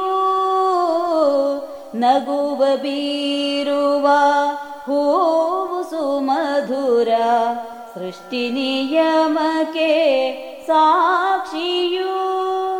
ಮುಡಿಯನೇರಲು ವರಪ್ರಸಾದವು ದೇವನಿತ್ತಿಗ ಶೋಭೆಯು. ಮುಡಿಯನೇರಲು ವರಪ್ರಸಾದವು ದೇವನಿತ್ತಿಗ ಶೋಭೆಯು ನಭದರಂಗಿನ ನೀಲವುಗಳು ಸೆಳೆದು ಕಂಗಳ ತಣಿಸಿತು. ಚಿತ್ತದಲ್ಲಿಯೂ ಮೂಡಿ ಚೈತ್ರವು ಚೆಲುವ ಕಾಂತಿಯ ತರಿಸಿತು. ಚೆಲುವ ಕಾಂತಿಯ ತರಿಸಿತು. ಇನ್ನೀಗ ಅರುಣ ಕಿರಿಮಂಜೇಶ್ವರ ಅವರಿಂದ ಅರಣ್ಯ ಸಂರಕ್ಷಣೆ. ಈ ವಿಚಾರವಾಗಿ ಲೇಖನವನ್ನ ಕೇಳೋಣ. ರೇಡಿಯೋ ಪಾಂಚಜನ್ಯವನ್ನು ಆಲಿಸುತ್ತಿರುವಂತಹ ಎಲ್ಲ ಕೇಳುಗರಿಗೂ ನಮಸ್ಕಾರ. ನಾನು ಅರುಣ್ ಕಿರಿಮಂಜೇಶ್ವರ, ದ್ವಿತೀಯ ಬಿ ಎ ವಿದ್ಯಾರ್ಥಿ. ನನ್ನ ಲೇಖನದ ಶೀರ್ಷಿಕೆ ಅರಣ್ಯ ಸಂರಕ್ಷಣೆ. ಹಸಿರೇ ಉಸಿರು, ಕಾಡು ಬೆಳೆಸಿ, ನಾಡು ಉಳಿಸಿ. ಈ ರೀತಿಯ ನೂರಾರು ಸಾಲುಗಳು ಹಲವಾರು ಪರಿಸರ ಸಂರಕ್ಷಣೆಯ ಹೋರಾಟಗಳಲ್ಲಿ ಬಳಕೆಯಾಗುವುದು ಮತ್ತು ಆಗುತ್ತಲೇ ಇರುವುದು ಸದಾ ನಮ್ಮ ಗಮನಕ್ಕೆ ಬರುವ ವಿಚಾರಗಳೇ. ಆದರೆ ಹೋರಾಟವೊಂದು ಸಂಘಟಿತವಾದಾಗ ಸೃಷ್ಟಿಯಾಗುವಂತಹ ಉತ್ಸಾಹ, ಹುಮ್ಮಸ್ಸುಗಳು ನಂತರದ ದಿನಗಳಲ್ಲಿ ತಮ್ಮ ತೀವ್ರತೆಯನ್ನು ಕಳೆದುಕೊಳ್ಳುತ್ತಾ, ಅಂತಿಮವಾಗಿ ಹೋರಾಟದ ಫಲ ಶೂನ್ಯವೆನಿಸುವುದು ಕಾಣುತ್ತಲೇ ಇರುತ್ತದೆ. ಈ ಹಿನ್ನೆಲೆಯಲ್ಲಿ ಅರಣ್ಯದ ಬಗೆಗೆ ನಿಜ ಕಾಳಜಿಯನ್ನು ಹೊಂದಿರುತ್ತಾ ಕಾರ್ಯಪ್ರವೃತ್ತರಾಗುವ ಮಂದಿಯನ್ನು ಗುರುತಿಸಲು ಹೊರಟರೆ ಅಂತಹವರು ದೊರಕುವುದು ಕೇವಲ ಬೆರಳೆಣಿಕೆಯಷ್ಟು ಮಾತ್ರ. ಹೌದು, ಅಭಿವೃದ್ಧಿಯ ಪಥದಲ್ಲಿ ಸಾಗುವ ಬರದಲ್ಲಿ ಸುತ್ತಲಿನ ಪರಿಸರದ ಪರಿವೆಯೇ ಇಲ್ಲದೆ ಮುಂದುವರಿಯುತ್ತಿರುವುದು ತತ್ಪರಿಣಾಮವಾಗಿ ಅನೇಕ ಬೃಹದಾಕಾರದ ವೃಕ್ಷಗಳು ದರಶಾಹಿಯಾಗುತ್ತಿರುವುದು ಪ್ರಕೃತಿ ಪ್ರಿಯರ ಕಣ್ಣಿಗೆ ಭವಿಷ್ಯದ ಭಯಾನಕತೆಯ ಅನಾವರಣದಂತೆ ಗೋಚರಿಸುತ್ತದೆ. ಮೊದಲು ವೃಕ್ಷವನ್ನು ಧರೆಗುರುಳಿಸುವುದು, ನಂತರ ಅದರ ಸಂರಕ್ಷಣೆಗಾಗಿ ಪ್ರತಿಭಟಿಸುವುದು ನಮ್ಮಲ್ಲಿನ ಅನೇಕರ ಚಾಳಿಯೇ ಆಗಿ ಹೋಗಿದೆ. ವಿಶ್ವದ ಜನ ಅರಣ್ಯ ಸಂರಕ್ಷಣೆಯಲ್ಲಿ ಎಡುವುತ್ತಿರುವುದು ಈ ರೀತಿಯ ದ್ವಂದ್ವ ನಿಲುವಿನಿಂದಾಗಿಯೇ. ಹೀಗೆ ಮಾಡುತ್ತಿರುವ ಪರಿಣಾಮದಿಂದಾಗಿ ನಾವು ಕಳೆದುಕೊಂಡದ್ದು ಏನು ಗೊತ್ತೇ? ನಾಳೆಯ ನಮ್ಮದೇ ಬದುಕಿನ ನೆಮ್ಮದಿಯ ತಳಹದಿಯನ್ನು ಮತ್ತು ಅಪೂರ್ವವಾದ ವೃಕ್ಷ ಸಂಪತ್ತನ್ನು ಅರಣ್ಯ ಸಂರಕ್ಷಣೆಯ ಬಗೆಗೆ ಚರ್ಚಿಸುವ ಮುನ್ನ ಪ್ರಸ್ತುತ ನಮ್ಮ ವಿಶ್ವದಲ್ಲಿನ ಶೇಕಡಾವಾರು ಅರಣ್ಯ ಸಂಪತ್ತಿನ ಬಗ್ಗೆ ಒಮ್ಮೆ ಸಿಂಹಾವಲೋಕನ ಮಾಡಿಕೊಳ್ಳುವುದು ಒಳ್ಳೆಯದು. ಸಾಗರವನ್ನೂ ಒಳಗೊಂಡಂತೆ ನಮ್ಮ ಒಟ್ಟು ಪೃಥ್ವಿಯಲ್ಲಿರುವ ಭೂಪ್ರದೇಶದ ಶೇಕಡ ಮೂವತ್ತೊಂದರಷ್ಟು ಅರಣ್ಯ ಪ್ರದೇಶ ವ್ಯಾಪಿಸಿದೆ. ಅಂದರೆ ಸರಿಸುಮಾರು ಭೂಭಾಗದ ಮೂರನೆಯ ಒಂದು ಭಾಗದಷ್ಟಾಗುತ್ತದೆ. ಅರಣ್ಯ ಸಂಪನ್ಮೂಲ ಮೌಲ್ಯಮಾಪನದ ಪ್ರಕಾರ ಎರಡ್ ಸಾವಿರದ ಹತ್ತರಲ್ಲಿ ಭೂಭಾಗದ ನಾಲ್ಕು ಬಿಲಿಯನ್ ಹೆಕ್ಟರ್ನಷ್ಟು ಜಾಗವನ್ನು ಅರಣ್ಯ ಪ್ರದೇಶವೆಂದು ಗುರುತಿಸಲಾಗಿತ್ತು. ಭೂಮಿಯ ಏಳು ಖಂಡಗಳ ಪೈಕಿ ವಿಸ್ತೀರ್ಣದಲ್ಲಿ ಆರನೇ ಸ್ಥಾನದಲ್ಲಿರುವ ಯುರೋಪ್ ಅರಣ್ಯ ಪ್ರದೇಶದಲ್ಲಿ ಪ್ರಥಮ ಸ್ಥಾನವನ್ನು ಪಡೆದಿದೆ. ಯುರೋಪ್ ಒಟ್ಟು ಒಂದು ಬಿಲಿಯನ್ ಹೆಕ್ಟರ್ನಷ್ಟು ಅರಣ್ಯ ಪ್ರದೇಶವನ್ನು ಹೊಂದಿದೆ. ಉಳಿದಂತೆ ದಕ್ಷಿಣ ಅಮೆರಿಕ ಎಂಟುನೂರ ನಲವತ್ತೆರಡು ಮಿಲಿಯನ್ ಹೆಕ್ಟರ್ನೊಂದಿಗೆ ದ್ವಿತೀಯ ಸ್ಥಾನ ಉತ್ತರ ಅಮೆರಿಕ ಏಳ್ನೂರ ಐವತ್ತೊಂದು ಮಿಲಿಯನ್ ಹೆಕ್ಟರ್ನಷ್ಟು ಅರಣ್ಯ ಪ್ರದೇಶವನ್ನು ಒಳಗೊಂಡು ಮೂರನೇ ಸ್ಥಾನವನ್ನು ಮತ್ತು ಆಫ್ರಿಕಾ ಮತ್ತು ಏಷ್ಯಾ ಕ್ರಮವಾಗಿ ಆರುನೂರ ಇಪ್ಪತ್ನಾಲ್ಕು ಮತ್ತು ಐನೂರ ತೊಂಬತ್ಮೂರು ಮಿಲಿಯನ್ ಹೆಕ್ಟೇರ್ನಷ್ಟು ಅರಣ್ಯ ಪ್ರದೇಶವನ್ನು ಒಳಗೊಂಡು ಕ್ರಮವಾಗಿ ನಾಲ್ಕನೇ ಮತ್ತು ಐದನೇ ಸ್ಥಾನವನ್ನು ಪಡೆದಿದೆ. ಇನ್ನು ದೇಶವಾರು ಅರಣ್ಯ ವ್ಯಾಪ್ತಿಯನ್ನು ಗಮನಿಸಿದಾಗ ರಷ್ಯಾ ಅತಿ ಹೆಚ್ಚು ಅರಣ್ಯ ಪ್ರದೇಶವನ್ನು ಹೊಂದಿರುವ ದೇಶ. ರಷ್ಯಾ ವಿಶ್ವದ ಶೇಕಡ ಇಪ್ಪತ್ತರಷ್ಟು ಅರಣ್ಯ ಪ್ರದೇಶವನ್ನು ತಾನೊಂದೇ ರಾಷ್ಟ್ರ ಹೊಂದಿದೆ. Brazil, Canada, America, China, Australia ದೇಶಗಳು ಕ್ರಮವಾಗಿ ನಂತರದ ಸ್ಥಾನಗಳಲ್ಲಿವೆ. ಇಷ್ಟೆಲ್ಲ ಅರಣ್ಯ ಪ್ರದೇಶ ಇರುವುದು ಮುಖ್ಯವಲ್ಲ. ಅರಣ್ಯ ಪ್ರದೇಶದ ಸಂರಕ್ಷಣೆ ಮತ್ತು ಬೆಳವಣಿಗೆ ಈ ದೇಶಗಳಲ್ಲಿ ಹೇಗೆ ಆಗುತ್ತಿದೆ ಎನ್ನುವುದು ಮುಖ್ಯ. ಎರಡು ಸಾವಿರದರಿಂದ ಎರಡು ಸಾವಿರದ ಹತ್ತರವರೆಗಿನ ಇಡೀ ವಿಶ್ವದ ಅರಣ್ಯದ ಕುರಿತು ಅಂಕಿಅಂಶವನ್ನು ಗಮನಿಸಿದಾಗ ಈ ಹತ್ತು ವರ್ಷಗಳಲ್ಲಿ ಪ್ರತಿ ವರ್ಷ ಸರಾಸರಿ ಶೇಕಡ ಐದು ಪಾಯಿಂಟ್ ಎರಡು ಮಿಲಿಯನ್ ಹೆಕ್ಟರ್ನಷ್ಟು ಅರಣ್ಯ ಪ್ರದೇಶವನ್ನು ವಿಶ್ವ ಕಳೆದುಕೊಂಡಿದೆ. ಅದರ ಪರಿಣಾಮವಾಗಿ ಸಾವಿರದ ಒಂಬೈನೂರ ತೊಂಬತ್ತರಲ್ಲಿ ಶೇಕಡ ಮೂವತ್ತೊಂದು ಪಾಯಿಂಟ್ ಎಂಟು ಇದ್ದ ಒಟ್ಟು ಅರಣ್ಯ ಪ್ರದೇಶ ಎರಡು ಸಾವಿರದ ಹದಿನೈದಕ್ಕಾಗುವಾಗ ಶೇಕಡ ಮೂವತ್ತು ಪಾಯಿಂಟ್ ಎಂಟಕ್ಕೆ ಇಳಿಯಿತು. ಕೇವಲ ಬ್ರೆಜಿಲ್ ದೇಶವೊಂದರಲ್ಲೇ ಪ್ರತಿ ವರ್ಷ ಎರಡು ಪಾಯಿಂಟ್ ಆರು ಮಿಲಿಯನ್ ಹೆಕ್ಟರ್ನಷ್ಟು ಅರಣ್ಯ ಪ್ರದೇಶ ನಾಶ ಹೊಂದುತ್ತಿದೆ. ಎನ್ನುವುದು ವಿಷಾದನೀಯ ಸಂಗತಿ. ಇದೆಲ್ಲ ವಿಶ್ವದ ಹಾಗೂ ಕೆಲವು ದೇಶಗಳ ಅಂಕಿಅಂಶವಾದರೆ ಭಾರತದ ಅರಣ್ಯ ಪ್ರದೇಶದ ಕುರಿತಾದ ಮಾಹಿತಿ ಇಲ್ಲಿದೆ. ಭಾರತ ವಿಶ್ವದ ಏಳನೇ ದೊಡ್ಡ ರಾಷ್ಟ್ರ. ಎರಡ್ ಸಾವಿರದ ಹದಿನೇಳರ ಅಂಕಿಅಂಶದ ಪ್ರಕಾರ ಭಾರತ ತನ್ನ ಭೂಭಾಗದ ಶೇಕಡ ಇಪ್ಪತ್ನಾಲ್ಕು ಪಾಯಿಂಟ್ ಮೂರು ಒಂಬತ್ತರಷ್ಟು ಅರಣ್ಯ ಪ್ರದೇಶವನ್ನು ಒಳಗೊಂಡಿದೆ. ಆ ಮೂಲಕ ವಿಶ್ವದ ಅತಿ ಹೆಚ್ಚು ಅರಣ್ಯ ಪ್ರದೇಶವನ್ನು ಒಳಗೊಂಡ ರಾಷ್ಟ್ರದ ಪೈಕಿ ಹತ್ತನೇ ಸ್ಥಾನ ಪಡೆದಿದೆ. ಕಳೆದ ಎರಡು ವರ್ಷದ ಅವಧಿಯಲ್ಲಿ ಭಾರತದಲ್ಲಿ ಅರಣ್ಯ ಪ್ರದೇಶ ವೃದ್ಧಿಯಾಗಿದೆ. ಭಾರತದ ರಾಜ್ಯಗಳಾದ ಆಂಧ್ರಪ್ರದೇಶ, ಕರ್ನಾಟಕ, ಕೇರಳ, ಒರಿಸ್ಸಾ ಮತ್ತು ತೆಲಂಗಾಣ ರಾಜ್ಯಗಳ ಅರಣ್ಯ ಅಭಿವೃದ್ಧಿ ರಾಷ್ಟ್ರದ ಈ ಬೆಳವಣಿಗೆಗೆ ಹೆಚ್ಚು ಕಾರಣವಾಗಿದೆ. ಭಾರತದ ರಾಜ್ಯಗಳ ಪೈಕಿ ಮಧ್ಯಪ್ರದೇಶ ಅತಿ ಹೆಚ್ಚು ಅರಣ್ಯ ಪ್ರದೇಶವನ್ನು ಹೊಂದಿದೆ. ಅರುಣಾಚಲ ಪ್ರದೇಶ, ಛತ್ತೀಸ್ಗಢ, ಒರಿಸ್ಸಾ ಮತ್ತು ಮಹಾರಾಷ್ಟ್ರ ಕ್ರಮವಾಗಿ ನಂತರದ ಸ್ಥಾನಗಳಲ್ಲಿದೆ. ಭಾರತದಲ್ಲಿ ಅರಣ್ಯ ಸಂರಕ್ಷಣೆಯ ಕುರಿತು ಹೇಳುವುದಾದರೆ, ಭಾರತೀಯರಾದ ನಾವು ಪ್ರತಿಯೊಂದು ವಸ್ತುವಿನಲ್ಲೂ ದೈವತ್ವವನ್ನು ಕಾಣುವವರು. ಅದು ಗಿಡ, ಮರ, ಕಲ್ಲು, ಮಣ್ಣು ಇತ್ಯಾದಿಗಳಾಗಿರಬಹುದು. ಉಳಿದವರಿಗೆ ಇಂದು ಕೇವಲವಾಗಿರುವ ಮರದ ಬಗ್ಗೆಯೂ ಕೂಡ ಎಷ್ಟು ಅಗಾಧವಾದ ಗೌರವವನ್ನು ಹಾಗೂ ಪ್ರಾಮುಖ್ಯತೆಯನ್ನು ನೀಡುತ್ತಿದ್ದೇವೆಂದರೆ, ಅದಕ್ಕೆ ಉದಾಹರಣೆಯಾಗಿ ಈ ಶ್ಲೋಕವಿದೆ. ದಶಕೂಪ ಸಮವಾಪಿ, ದಶವಾಪಿ ಸಮೋರುದಃ, ದಶರುದಃ ಸಮ ಪುತ್ರೋ ದಶಪುತ್ರ ಸಮೋದ್ರಮಃ. ಇದರ ಅರ್ಥ, ಒಂದು ಕೊಳ ಹತ್ತು ಬಾವಿಗಳಿಗೆ ಸಮ, ಒಂದು ಜಲಾಶಯ ಹತ್ತು ಕೊಳಗಳಿಗೆ ಸಮ, ಒಬ್ಬ ಪುತ್ರ ಹತ್ತು ಜಲಾಶಯಗಳಿಗೆ ಸಮ, ಹಾಗೆಯೇ ಒಂದು ಮರ ಹತ್ತು ಗಂಡು ಮಕ್ಕಳಿಗೆ ಸಮ. ಈ ರೀತಿಯಾಗಿ ತಮ್ಮ ಮಕ್ಕಳಿಗಿಂತ ಹೆಚ್ಚು ಪ್ರಾಮುಖ್ಯತೆಯನ್ನು ನಮ್ಮ ಪ್ರಾಚೀನರು ಮರಗಳಿಗೆ ನೀಡುತ್ತಿದ್ದಾರೆ. ಅಷ್ಟಲ್ಲದೆ ತುಳಸಿ, ಅಶ್ವತ್ಥ, ಬಿಲ್ವ, ಆಲ, ಅಶೋಕ, ಬಕುಳ ಬೇವು ಮುಂತಾದ ಹಲವು ವೃಕ್ಷಗಳನ್ನು ಪೂಜಿಸುವ ಪದ್ಧತಿಯೂ ಇತ್ತು. ಈಗಲೂ ಇದೆ. ಸೂಕ್ಷ್ಮವಾಗಿ ನಮ್ಮ ಆಚರಣೆಗಳನ್ನು ಗಮನಿಸಿದರೆ ಅಲ್ಲೂ ವೃಕ್ಷಗಳನ್ನು ಪ್ರೀತಿಸುವ, ಆರಾಧಿಸಿಯೇ ಮುನ್ನಡೆಯುವ ಸಂಗತಿಗಳು ಕಾಣಬಹುದು. ಉದಾಹರಣೆಗೆ, ನಮ್ಮ ದೇಶದಲ್ಲಿ ಸಾವಿರಾರು ನಾಗನಕಟ್ಟೆಗಳು ಕಾಣಸಿಗುತ್ತವೆ. ಈ ಎಲ್ಲ ನಾಗನಕಟ್ಟೆಗಳು ಯಾವುದಾದರೂ ಒಂದು ಮರದ ಬುಡದಲ್ಲಿಯೇ ನಿರ್ಮಾಣವಾದದ್ದನ್ನು ನಾವು ಕಾಣಬಹುದು. ಹಾಗೆಯೇ ನಮ್ಮಲ್ಲಿ ಶಿವನನ್ನು ಪಶುಪತಿ, ವನಸ್ಪತಿ ಮುಂತಾದ ಹೆಸರುಗಳಿಂದ ಕರೆಯುತ್ತಿದ್ದರು. ಅಂತಹ ಶಿವನಿಗೆ ಪ್ರಿಯವಾದ ಬಿಲ್ವವನ್ನು ಮತ್ತು ಅವನ ವಾಹನವಾದ ನಂದಿಯನ್ನು ಪೂಜಾಭಾವದಿಂದ ನಮ್ಮ ಹಿರಿಯರು ನೋಡುತ್ತಿದ್ದರು. ಈಗಲೂ ನೋಡುತ್ತಿದ್ದಾರೆ. ಕೇವಲ ಶಿವನ ಆರಾಧನೆ ಮಾತ್ರವಲ್ಲ, ಹಿಂದೂಗಳು ಪೂಜಿಸುವ ಎಲ್ಲ ದೇವರಿಗೂ ಯಾವುದಾದರೊಂದು ಪ್ರಾಣಿ ವಾಹನವಾಗಿರುತ್ತದೆ. ಹಾಗೆಯೇ ಆ ದೇವರಿಗೆ ಪ್ರಿಯವಾದ ಯಾವುದಾದರೂ ಗಿಡ ಅಥವಾ ಮರವಿರುತ್ತದೆ. ಈ ಪ್ರಾಣಿಗಳನ್ನು ಮತ್ತು ಗಿಡಮರಗಳನ್ನು ಪೂಜಿಸುವ ಜೊತೆಗೆ ಅದರ ಹಿಂಸೆಯನ್ನು ನಿಷೇಧಿಸಿದ್ದರು. ಕೋಟ್ಯಾಂತರ ಅರಳಿ ಕಟ್ಟೆಗಳು, ಪಂಚಾಯಿತಿ ಕಟ್ಟೆಗಳು, ದೇವಾಲಯಗಳಲ್ಲಿ ಧಾರ್ಮಿಕ ಮರಗಿಡಗಳು ನಮಗೆ ಕಾಣಸಿಗುತ್ತದೆ. ಹೀಗೆ ಧಾರ್ಮಿಕ ಆಚರಣೆಗಳ ಜೊತೆ ಜೊತೆಗೆ ಪರಿಸರ ಸಂರಕ್ಷಣೆಗೂ ಮಹತ್ವವನ್ನು ಕೊಟ್ಟ ಹೆಗ್ಗಳಿಕೆ ನಮ್ಮ ಭಾರತೀಯ ಸಂಸ್ಕೃತಿಗೆ ಸಲ್ಲುತ್ತದೆ. ಇವೆಲ್ಲವನ್ನು ಗೊಡ್ಡು ಸಂಪ್ರದಾಯವೆನ್ನುವವರು ಈ ಆಚರಣೆಗಳ ಹಿಂದಿರುವ ಉದಾತ್ತತೆಯ ಮಹತ್ವವನ್ನು ಅಧ್ಯಯನ ಮಾಡಬೇಕು. ಆದರೆ ಪ್ರಸ್ತುತ ಪರಿಸ್ಥಿತಿ ಬದಲಾಗಿದೆ. ಹಲವಾರು ವರ್ಷಗಳ ವಿದೇಶಿ ಆಕ್ರಮಣದ ಪರಿಣಾಮವೋ ಏನು ನಮ್ಮ ಜನತೆ, ಮುಖ್ಯವಾಗಿ ಯುವ ಜನತೆ, ಪಾಶ್ಚಾತ್ಯ ಸಂಸ್ಕೃತಿಗೆ ಮಾರು ಹೋಗುತ್ತಿದ್ದಾರೆ. ಪರಿಣಾಮವಾಗಿ ನಮ್ಮ ನೆಲ, ಜಲ, ಪರಿಸರದಲ್ಲಿ ದೈವತ್ವವನ್ನು ಕಾಣುವ ಸಂಸ್ಕಾರ ಮರೆಯಾಗಿದೆ. ಹಾಗಾಗಿಯೇ ವೃಕ್ಷಗಳನ್ನು ಕೇವಲ ಮಾನವ ಉಪಯೋಗಿ ವಸ್ತುಗಳನ್ನಾಗಿಯಷ್ಟೇ ಕಾಣುವ ಪರಿಪಾಠ ಬೆಳೆಯುತ್ತಿದೆ. ಹಾಗಾಗಿಯೇ ಮರಗಳನ್ನು ಕಡಿಯುವುದೇ ಅಭಿವೃದ್ಧಿಯಾಗಿ ಹೋಗಿದೆ. ಯಾಕೆಂದರೆ ರಸ್ತೆ ನಿರ್ಮಾಣ, ರೈಲ್ವೆ ಹಳಿ ನಿರ್ಮಾಣ, ಕಂಪನಿಗಳ ನಿರ್ಮಾಣ, ನಗರೀಕರಣ ಇನ್ನು ನೂರಾರು ಸಣ್ಣ ಪುಟ್ಟ ಕಾರ್ಯಗಳಿಗೂ ಮರವನ್ನು ಕಡಿಯುವುದೇ ಪ್ರಾಥಮಿಕ ಆದ್ಯತೆ ಎನಿಸುತ್ತದೆ. ಮರ ಕಡಿದಲ್ಲಿ ಅಂದುಕೊಂಡ ಯೋಜನೆಗಳು ಆಗುತ್ತದೋ ಇಲ್ಲವೋ ಆದರೆ ಮೊದಲು ಮರ ಕಡಿದಾಗಿರುತ್ತದೆ. ಹಾಗಾದರೆ ಅಭಿವೃದ್ಧಿಯೊಂದಿಗೆ ಪರಿಸರ ಸಂರಕ್ಷಣೆ ಸಾಧ್ಯವಿಲ್ಲವೇ? ಯಾಕೆ ಸಾಧ್ಯವಿಲ್ಲ? ಹಾಗಿದ್ದರೆ ವಿದೇಶಿಗರ ಆಕ್ರಮಣಗಳಾಗುವ ಮೊದಲು ನಮ್ಮಲ್ಲಿ ಅಭಿವೃದ್ಧಿ ಕಾರ್ಯಗಳಾಗಲಿಲ್ಲವೇ?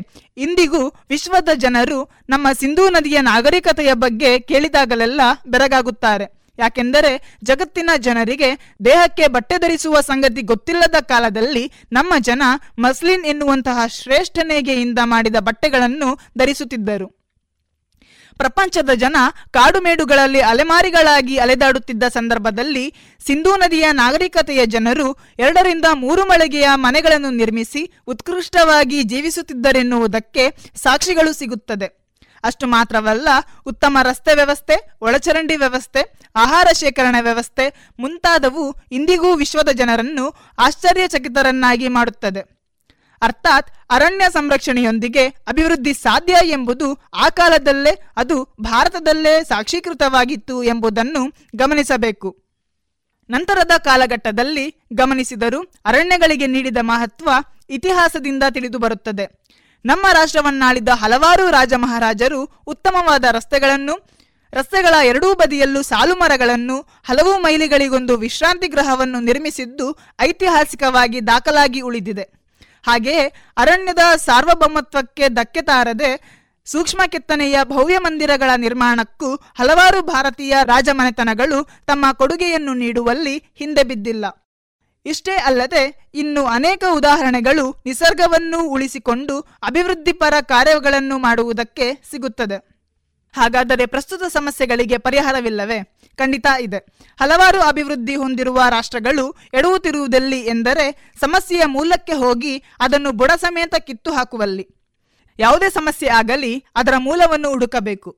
ಮನೆ ಮೂಲಕ ಮುಂದೆ ಸಮಾಜಕ್ಕೆ ಪರಿಚಯವಾಗುವ ಮಕ್ಕಳಿಗೆ ಮನೆಯೇ ಮೂಲ. ಆದ್ದರಿಂದ ಮನೆಯ ಹಂತದಲ್ಲಿ ತಮ್ಮ ವ್ಯಕ್ತಿತ್ವವನ್ನು ರೂಪಿಸಿಕೊಳ್ಳುವುದಕ್ಕೆ ಅವಕಾಶಗಳು ಸಿಗಬೇಕು. ಮನೆಯ ಮೊದಲ ಪಾಠಶಾಲೆ ಜನನಿ ತಾನೇ ಮೊದಲ ಗುರು. ಈ ಮಾತು ಎಲ್ಲರೂ ಕೇಳಿರುವಂಥದ್ದೇ. ಪ್ರತಿಯೊಂದು ಮಗುವಿಗೂ ಮನೆಯೇ ಮೊದಲ ಪಾಠಶಾಲೆ, ಜನನಿಯೇ ಮೊದಲ ಗುರುವಾಗಿರುತ್ತಾಳೆ. ಆದ್ದರಿಂದ ಮಗುವಿಗೆ ಪರಿಸರದ ಕುರಿತಾದ ಜ್ಞಾನವನ್ನು, ಅರಣ್ಯವನ್ನು ಸಂರಕ್ಷಿಸುವುದು ನಮ್ಮ ಕರ್ತವ್ಯ ಎಂಬ ಪ್ರಜ್ಞೆಯನ್ನು ಮನೆಯಲ್ಲೇ ಬಿತ್ತುವುದು ಸೂಕ್ತ. ಮಗುವಿನ ಹುಟ್ಟುಹಬ್ಬವನ್ನು ಐಷಾರಾಮಿಯಾಗಿ ಆಚರಿಸುವುದರ ಜೊತೆಗೆ ಗಿಡಗಳನ್ನು ನೆಡುವುದರ ಮೂಲಕ ಎಳೆ ವಯಸ್ಸಿನಲ್ಲೇ ಸಮಾಜಕ್ಕೆ ಕೊಡುಗೆ ನೀಡುವ ಸತ್ಕಾರ್ಯದಲ್ಲಿ ಪಾಲ್ಗೊಳ್ಳುವಂತೆ ಮಾಡುವುದು ಉತ್ತಮ. ಶಿಶು ಅವಸ್ಥೆಯಿಂದ ಬಾಲ್ಯಕ್ಕೆ ಕಾಲಿಡುವ ಮಕ್ಕಳಿಗೆ ಶಾಲೆಗಳಲ್ಲಿ ಪರಿಸರ ಹಾಗೂ ಅದರ ಸಂರಕ್ಷಣೆ ನಮ್ಮ ಹೊಣೆ ಎನ್ನುವ ಮೂಲ ಸಂಗತಿಯನ್ನು ಮನದಟ್ಟು ಮಾಡಬೇಕು.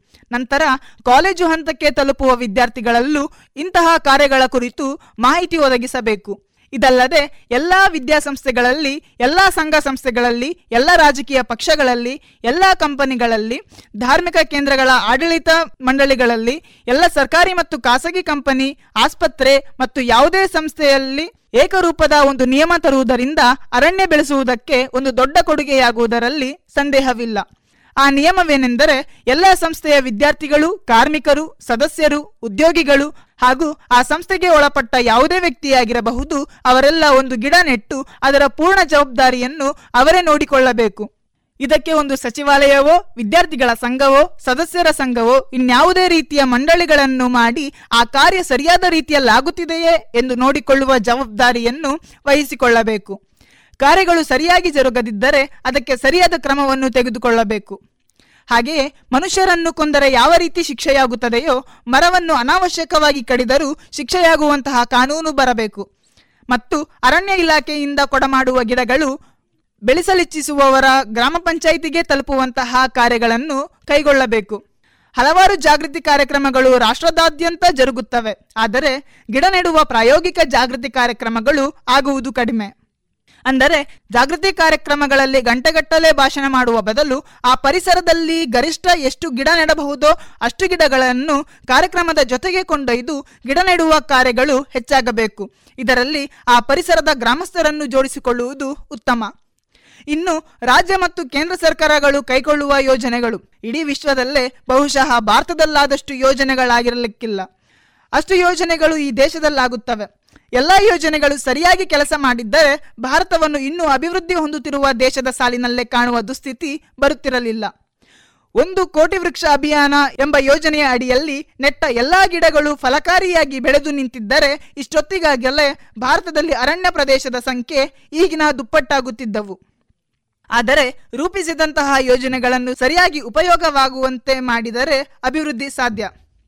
ಒಳ್ಳೆಯದನ್ನು ಪ್ರಯೋಜನಾತ್ಮಕವಾದ ಸಂಗತಿಗಳು ಪ್ರಪಂಚದ ಯಾವುದೇ ಭಾಗದಲ್ಲಿದ್ದರೂ ಅದನ್ನು ಇಲ್ಲಿಗೆ ಶೇಕಡ ನೂರರಷ್ಟು ಅಳವಡಿಸುವುದಕ್ಕೆ ಸಾಧ್ಯವಾಗುವಂತಿದ್ದರೆ ಅಂತಹ ಯೋಜನೆಗಳನ್ನು ಕೈಗೆತ್ತಿಕೊಳ್ಳಬೇಕು. ಒಂದು ಕಾಲಕ್ಕೆ ಕಾಡು ಕಡಿಯುವುದು ಪೌರುಷದ ಸಂಕೇತವಾಗಿರಬಹುದು. ಆದರೆ ಈಗ ಅದೇ ಸಮಸ್ಯೆ. ಆ ಸಮಸ್ಯೆಯನ್ನು ಹೋಗಲಾಡಿಸುವುದು ನಮ್ಮೆಲ್ಲರ ಕರ್ತವ್ಯ. ಅದಕ್ಕಾಗಿ ನಾವೆಲ್ಲರೂ ಒಟ್ಟಾಗಿ ಮನಸ್ಸು ಮಾಡಿ ಕಾರ್ಯಪ್ರವೃತ್ತರಾದರೆ ಸಾಕು, ಬದಲಾವಣೆ ತನ್ನಿಂದ ತಾನೇ ಆಗುತ್ತದೆ. ಧನ್ಯವಾದ. ಇದುವರೆಗೆ ಅರಣ್ಯ ಸಂರಕ್ಷಣೆ ಈ ವಿಚಾರವಾಗಿ ಲೇಖನವನ್ನ ಕೇಳಿದರೆ. ಇನ್ನು ಮುಂದೆ ಜಾಣ ಸುದ್ದಿ.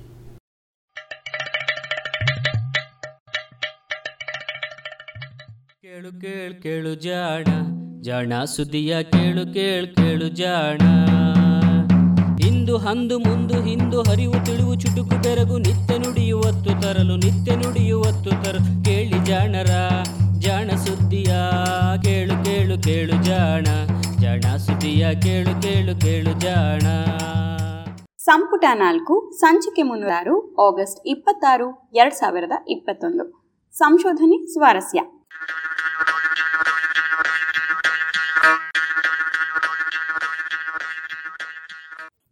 ಕೂದಲಿನ ಕಥೆ.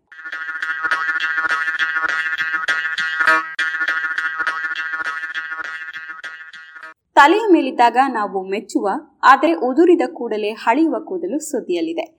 ಒಂದು ವರ್ಷದಿಂದ ತಣ್ಣಗಿದ್ದ ಮಾದಕ ದ್ರವ್ಯದ ಕೇಸೊಂದು ಇದ್ದಕ್ಕಿದ್ದ ಹಾಗೆ ಜಾಗೃತವಾಗಿದೆ. ಇದಕ್ಕೆ ಕಾರಣ ಕೂದಲು. ಈ ಅಪರಾಧದ ತನಿಖೆ ನಡೆಸುತ್ತಿದ್ದ ಪೊಲೀಸರು ಈ ಹಿಂದೆ ಸೆರೆ ಹಿಡಿದಿದ್ದ ಹಲವು ಪ್ರಸಿದ್ಧ ನಟ, ನಟಿಯರ ಕೂದಲಿನಲ್ಲಿ ಮಾದಕ ದ್ರವ್ಯದ ಅಂಶಗಳು ಕಂಡುಬಂದಿವೆ ಎಂದು ಇದನ್ನು ಹೈದರಾಬಾದಿನ ಅಪರಾಧ ತನಿಖೆ ಸಂಶೋಧನಾಲಯ, ಅರ್ಥಾತ್ ಫೊರೆನ್ಸಿಕ್ ಲ್ಯಾಬೊರೇಟರಿ ಖಚಿತಪಡಿಸಿದೆ ಎಂದು ಸುದ್ದಿಗೋಷ್ಠಿ ನಡೆಸಿದ್ದರು. ಅದಕ್ಕೂ ಮುನ್ನ ಮಾದಕ ದ್ರವ್ಯವನ್ನು ಆರೋಪಿಗಳು ಸೇವಿಸಿದ್ದಕ್ಕೆ ಯಾವುದೇ ಪುರಾವೆ ಇರಲಿಲ್ಲ ಎನ್ನಲಾಗಿತ್ತು. ಅವರ ರಕ್ತ ಮೂತ್ರದಲ್ಲಿ ಇದರ ಸುಳಿವೇ ಇರಲಿಲ್ಲವಾದ್ದರಿಂದ ಆರೋಪ ಕೇವಲ ಅನುಮಾನವಷ್ಟೇ ಎಂಬ ಮಾತುಗಳು ಕೇಳಿಬಂದಿದುವು ಆದರೆ ಈಗ ಈ ಕೂದಲಿನ ವಿಶ್ಲೇಷಣೆ ಪೊಲೀಸರ ಆರೋಪ ನಿಜವಿದ್ದರೂ ಇರಬಹುದು ಎನ್ನುತ್ತಿದೆ. ಕ್ರಿಮಿನಲ್ ಅಪರಾಧಗಳ ಪತ್ತೆ ಕಾರ್ಯದಲ್ಲಿ ಕೂದಲಿನ ಬಳಕೆ ಹೊಸತೇನಲ್ಲ. ನೂರು ವರ್ಷಗಳ ಹಿಂದೆಯೇ ಸುಪ್ರಸಿದ್ಧ ಕಥೆಗಾರ ಆರ್ಥರ್ ಕಾನನ್ ಡಾಯ್ಲರು ಬರೆದ ಶೆರ್ಲಾಕ್ ಹೋಮ್ಸರ ಕಥೆಗಳಲ್ಲಿ ಹಲವೆಡೆ ಅಪರಾಧ ಬಿದ್ದೆಡೆ ಸಿಕ್ಕ ಕೂದಲಿನ ಎಳೆಗಳಿಂದ ಅಪರಾಧಿ ಯಾರೆಂದು ತೀರ್ಮಾನಿಸಿದ್ದೂ ಇದೆ. ನಿಜ ಜೀವನದಲ್ಲಿ ಹಲವು ಅಪರಾಧಗಳ ಸಂದರ್ಭದಲ್ಲಿ ನಡೆಯುವ ತಿಕ್ಕಾಟದಲ್ಲಿ ಉದುರಿ ಬಿದ್ದ ಅಥವಾ ಅಪರಾಧಕ್ಕೀಡಾದ ವ್ಯಕ್ತಿಯ ಕೈಯಲ್ಲಿ ಸಿಲುಕಿದ ಕೂದಲ, ಬಣ್ಣ, ರಚನೆ ಇತ್ಯಾದಿಯನ್ನು ಗಮನಿಸಿ ಅಪರಾಧಿಗಳನ್ನು ಪತ್ತೆ ಮಾಡಿದ್ದು ಉಂಟು. ಹಿಂದೆ ಕೂದಲಿನ ಬಣ್ಣ, ರಚನೆ, ಉದ್ದ ಮೊದಲಾದವನ್ನು ಇಂತಹ ಅಪರಾಧ ಪತ್ತೆಯಲ್ಲಿ ಬಳಸುತ್ತಿದ್ದುದು ಸಾಮಾನ್ಯ. ಆದರೆ ಈಗ ಕಾಲ ಬದಲಾಗಿದೆ. ಅಪರಾಧದ ಸ್ಥಳದಲ್ಲಿ ದೊರೆತ ಅಥವಾ ಆರೋಪಿಯ ಕೂದಲನ್ನು ರಾಸಾಯನಿಕವಾಗಿ ವಿಶ್ಲೇಷಿಸಿ ಆತ ಅಥವಾ ಆಕೆ ಅಪರಾಧ ಮಾಡಿರಬಹುದು ಎನ್ನುವುದನ್ನು ಪತ್ತೆ ಮಾಡಲಾಗುತ್ತಿದೆ. ಹಾಗೆಯೇ ಅಸ್ವಾಭಾವಿಕ ಸಾವಿನ ಸಂದರ್ಭದಲ್ಲಿ ಸಾವಿನ ಕಾರಣ ಅಥವಾ ಅಪರಿಚಿತ ಶವಗಳ ಪರಿಚಯವನ್ನು ಗುರುತು ಹಚ್ಚಲು ಕೂದಲು ಬಳಕೆಯಾಗುತ್ತಿದೆ. ಇದೇ ಕ್ರಿಮಿನಲ್ ಕೂದಲ ಕಥೆ. ಕೂದಲಿನ ರಾಸಾಯನಿಕ ವಿಶ್ಲೇಷಣೆ ಒಂದು ಪತ್ತೆದಾರಿ ತಂತ್ರವಾಗಿರುವುದಕ್ಕೆ ಕೂದಲಿನ ಬಗ್ಗೆ ನಮಗೆ ಈಗ ತಿಳಿದು ಬಂದಿರುವ ಸಂಗತಿಗಳು ಆಧಾರ ಎನ್ನಬಹುದು. ಈ ಅರಿವು ಬಹುತೇಕವಾಗಿ ಕೂದಲಿಗೆ ಬಣ್ಣ ಹಚ್ಚಲೆಂದೋ, ಕೂದಲನ್ನು ಬೆಳೆಸಲೆಂದೋ ಸೌಂದರ್ಯವರ್ಧಕ ಸಾಮಗ್ರಿಗಳನ್ನು ಮಾರಾಟ ಮಾಡುವ ಕಂಪನಿಗಳು ಕೈಗೊಂಡ ಅಧ್ಯಯನಗಳ ಫಲ ಎನ್ನಬಹುದು. ಇನ್ನೂ ಒಂದು ಅನುಕೂಲವಿದೆ. ಪರೀಕ್ಷೆಗೆಂದು ಸೂಚಿ ಚುಚ್ಚುವ ಹಾಗಿಲ್ಲ. ಎಲ್ಲರಿಗೂ ಕೈಗೆ ಎಟುಕುವ ಜಾಗದಲ್ಲಿ ಸಿಗುವ ವಸ್ತು. ಹಾಗೆಯೇ ಸಾಕಷ್ಟು ಪ್ರಮಾಣದಲ್ಲಿ ಸಂಗ್ರಹಿಸಿಟ್ಟುಕೊಂಡರೂ ದೇಹಕ್ಕೆ ಯಾವುದೇ ಹಾನಿಯಾಗುವುದಿಲ್ಲ. ಈ ಎಲ್ಲ ಕಾರಣಗಳಿಂದಾಗಿ ಕೂದಲನ್ನು ಪರೀಕ್ಷೆಗೆ ಬಳಸುವುದು ಸಾಧ್ಯವಾದರೆ ಅದಕ್ಕಿಂತಲೂ ಉತ್ತಮ ವಿಧಾನ ಇಲ್ಲ ಎನ್ನುವುದು ವಿಜ್ಞಾನಿಗಳ ಅಭಿಪ್ರಾಯ. ಯಾವ ಕೂದಲು ಉತ್ತಮ ಎನ್ನುವುದು ಮುಂದಿನ ಪ್ರಶ್ನೆ. ಕೂದಲು ಎಂದರೆ ಕೂದಲೆ ಯಾವುದಾದರೇನಂತೆ ಎಂದಿರಾ? ಹಾಗಲ್ಲ, ನಮ್ಮ ದೇಹದಲ್ಲಿ ಮೂರು ಬಗೆಯ ಕೂದಲುಗಳಿವೆ. ಕೂದಲುಗಳು ಬೆಳೆಯುವ ವಿಧಾನವನ್ನು ಅವಲಂಬಿಸಿ ಈ ಮೂರು ಬಗೆಯನ್ನು ಗುರುತಿಸಬಹುದು. ಮೊದಲನೆಯದು ನಮ್ಮ ಚರ್ಮದ ಮೇಲೆ ಇರುವ ಪುಟ್ಟ ಪುಟ್ಟ ಕೂದಲುಗಳು. ಇವು ಬಲು ನಾಜೂಕಾದ ಪುಟ್ಟ, ಬಣ್ಣವೇ ಇಲ್ಲದ ರೋಮಗಳು. ಇನ್ನೊಂದು ಬಗೆ ನಮ್ಮ ಹುಬ್ಬು, ಲಿಂಗಾಂಗಗಳ ಬಳಿಯಲ್ಲಿ ತಲೆ ಗಡ್ಡ, ಮೀಸೆ ಹಾಗೂ ಕಂಕುಳ ಸಂದಿಯಲ್ಲಿ ಕಾಣಿಸುವ ಕೂದಲುಗಳು. ಇವುಗಳು ಕಪ್ಪೋ, ಕೆಂಚೋ ಬಣ್ಣದ್ದಾಗಿರುತ್ತವೆ. ವಯಸ್ಸಾದಂತೆ ಬಣ್ಣ ಕಳೆದುಕೊಂಡು ನರೆಯುತ್ತವೆ. ಇನ್ನೂ ಒಂದು ಬಗೆ ಇದೆ. ಇದು ವಯಸ್ಕರಲ್ಲಿ ಕೈಕಾಲುಗಳ ಮೇಲೆ ಬೆಳೆಯುವಂಥವು. ಇಂತಹ ಕೂದಲುಗಳು ಮೊದಲಿನೆರಡರ ನಡುವಿನವು ಎನ್ನಬಹುದು. ರಾಸಾಯನಿಕ ಪರೀಕ್ಷೆಗೆ ಈ ಮೂರು ಬಗೆಯಲ್ಲಿ ತಲೆಯ ಕೂದಲೇ ಬಲು ಶ್ರೇಷ್ಠ ಎನ್ನುವುದು ಪರೀಕ್ಷಾ ತಜ್ಞರ ಅಭಿಪ್ರಾಯ.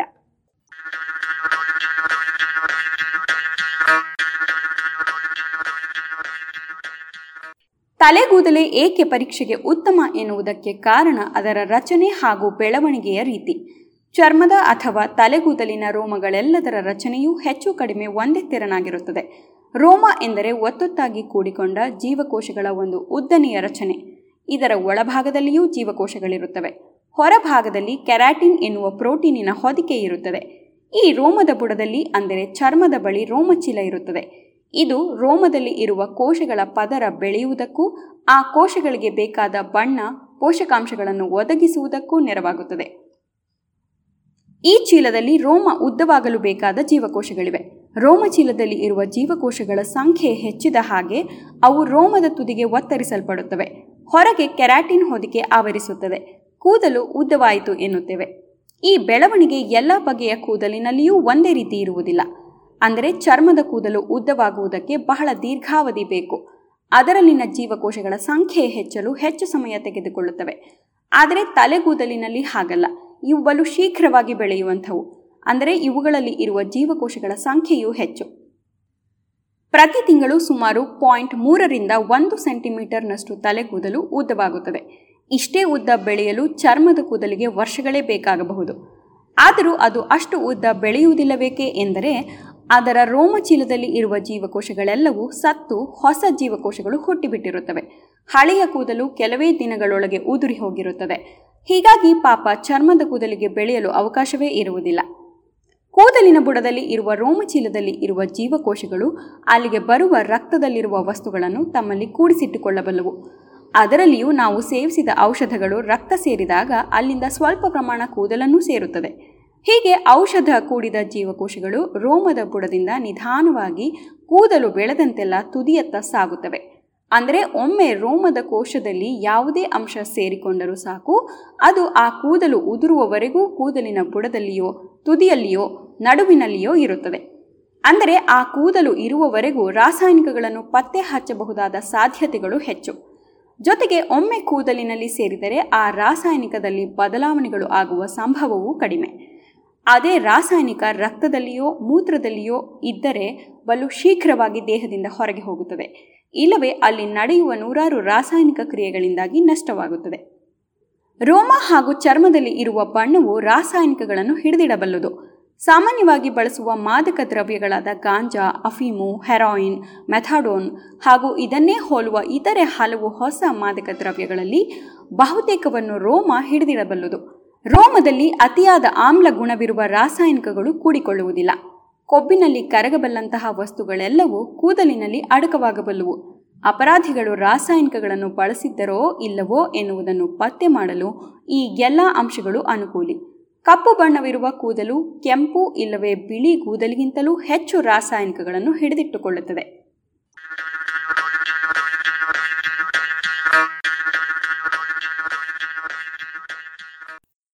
ರಕ್ತ, ಮೂತ್ರ ಹಾಗೂ ಉಗುಳಿನ ಪರೀಕ್ಷೆಯಿಂದಲೂ ರಾಸಾಯನಿಕಗಳನ್ನು ಪತ್ತೆ ಮಾಡಬಹುದಲ್ಲ? ಕೂದಲು ಏಕೆ ಎಂದು ಕೇಳಿದಿರಾ ನಿಜ. ರಕ್ತ, ಮೂತ್ರದ ಪರೀಕ್ಷೆ ಖಚಿತವಾದ ಫಲಿತಾಂಶಗಳನ್ನು ನೀಡುತ್ತವೆ. ಆದರೆ ಇದು ಅಪರಾಧ ನಡೆದ, ಅಂದರೆ ಔಷಧವನ್ನು, ಮಾದಕ ದ್ರವ್ಯವನ್ನು ಸೇವಿಸಿದ ಕೆಲವೇ ಗಂಟೆಗಳಲ್ಲಿ ಅಥವಾ ಒಂದು ದಿನದೊಳಗೆ ಪರೀಕ್ಷೆ ನಡೆಸಿದರಷ್ಟೇ ಸಾಧ್ಯ. ದಿನ ಕಳೆದ ಹಾಗೆ ರಕ್ತದಲ್ಲಿ ಅವುಗಳ ಪ್ರಮಾಣ ಅತಿ ವೇಗವಾಗಿ ಕುಗ್ಗಿ, ಒಂದೆರಡು ದಿನಗಳಲ್ಲಿ ಏನೂ ಇಲ್ಲದೆಯೇ ಹೋಗಲುಬಹುದು. ಆದರೆ ಕೂದಲಲ್ಲಿ ಹಾಗಲ್ಲ. ಅದು ನಿಧಾನವಾಗಿ ಬೆಳೆಯುವುದರಿಂದ ಇಂದು ಸೇರಿದ ಔಷಧ ಕೂದಲನ್ನು ಕತ್ತರಿಸಿ ಬಿಸಾಡದಿದ್ದರೆ ಒಂದೊಂದು ತಿಂಗಳು ಕಳೆದ ಹಾಗೆ ಬುಡದಿಂದ ತುದಿಯತ್ತ ಚಲಿಸುವಂತೆ ತೋರುತ್ತದೆ. ಅದಕ್ಕೆ ಪರೀಕ್ಷೆ ಮಾಡುವಾಗ ಪ್ರತಿಯೊಬ್ಬರ ಕೂದಲನ್ನು ಒಂದೊಂದು ಸೆಂಟಿಮೀಟರ್ ಉದ್ದದ ತುಣುಕಾಗಿ ಕತ್ತರಿಸಿ ಪ್ರತಿ ತುಣುಕನ್ನು ಪ್ರತ್ಯೇಕವಾಗಿ ವಿಶ್ಲೇಷಿಸುತ್ತಾರೆ. ಔಷಧ ಇರುವ ತುಣುಕು ಬುಡದಿಂದ ಎಷ್ಟು ದೂರದಲ್ಲಿ ಇತ್ತು ಎನ್ನುವುದು ಇದರಿಂದ ತಿಳಿಯುತ್ತದೆ. ತನ್ಮೂಲಕ ಔಷಧವನ್ನು ಎಷ್ಟು ಹಿಂದೆ ಸೇವಿಸಿದ್ದರು ಎನ್ನುವುದನ್ನು ಅಂದಾಜಿಸಬಹುದು. ಹಾಗಿದ್ದರೆ ರೋಮ ಪರೀಕ್ಷೆ ಅತ್ಯಂತ ಖಚಿತವಾದ ಕರಾರುವಕ್ಕಾದ ಪರೀಕ್ಷೆಯೇ ಎನ್ನಬೇಡಿ. ಎಲ್ಲ ಪರೀಕ್ಷೆಗಳ ಹಾಗೆಯೇ ಇದು ತಪ್ಪಬಹುದು. ಅದಕ್ಕೆ ಹಲವು ಕಾರಣಗಳಿವೆ. ಉದಾಹರಣೆಗೆ, ಕೂದಲಿಗೆ ನಾವು ಮಾಡುವ ಶೃಂಗಾರವೇ ಈ ಪರೀಕ್ಷೆ ತಪ್ಪಲು ಕಾರಣವಾಗಬಹುದು.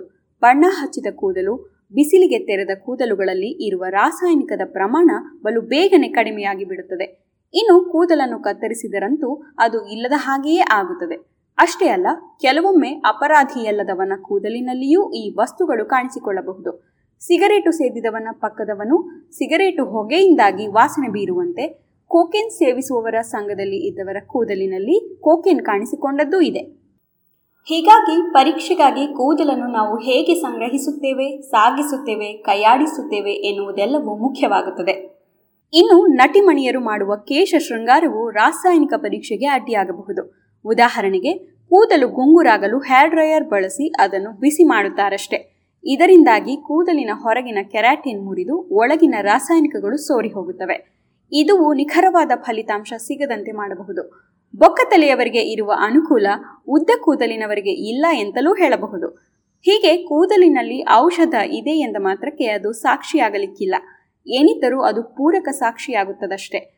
ಉದಾಹರಣೆಗೆ, ಒಂದು ವರ್ಷದ ಹಿಂದೆ ಔಷಧ ಸೇವಿಸಿದ್ದರೆ, ಒಂದು ವರ್ಷ ಹಿಂದೆ ಹುಟ್ಟಿದ ಕೂದಲಿನ ಭಾಗದಲ್ಲಿ ಅಷ್ಟೇ ಔಷಧ ಸಿಕ್ಕಿದ್ದರೆ, ಆಗ ಅದು ಪೂರಕ ಸಾಕ್ಷಿಯಾಗಿ ಅಪರಾಧವನ್ನು ಸಾಬೀತು ಮಾಡಲು ನೆರವಾಗಬಹುದು.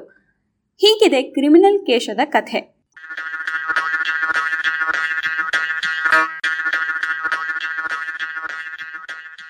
ಇದು ಇಂದಿನ ಜಾಣ ಸುದ್ದಿ. ರಚನೆ ಕೊಳ್ಳೆಗಾಲ ಶರ್ಮಾ ಜಾಣ ಧ್ವನಿ ಅಮೃತೇಶ್ವರಿ.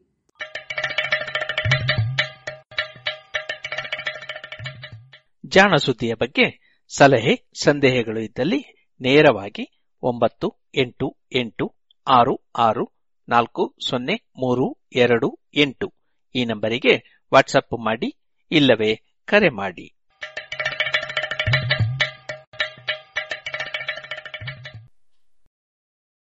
ಇದುವರೆಗೆ ಜಾಣ ಸುದ್ದಿ ಕೇಳಿದರೆ. ಇನ್ನು ಮುಂದೆ ಮಧುರ ಗಾನ ಪ್ರಸಾರವಾಗಲಿದೆ.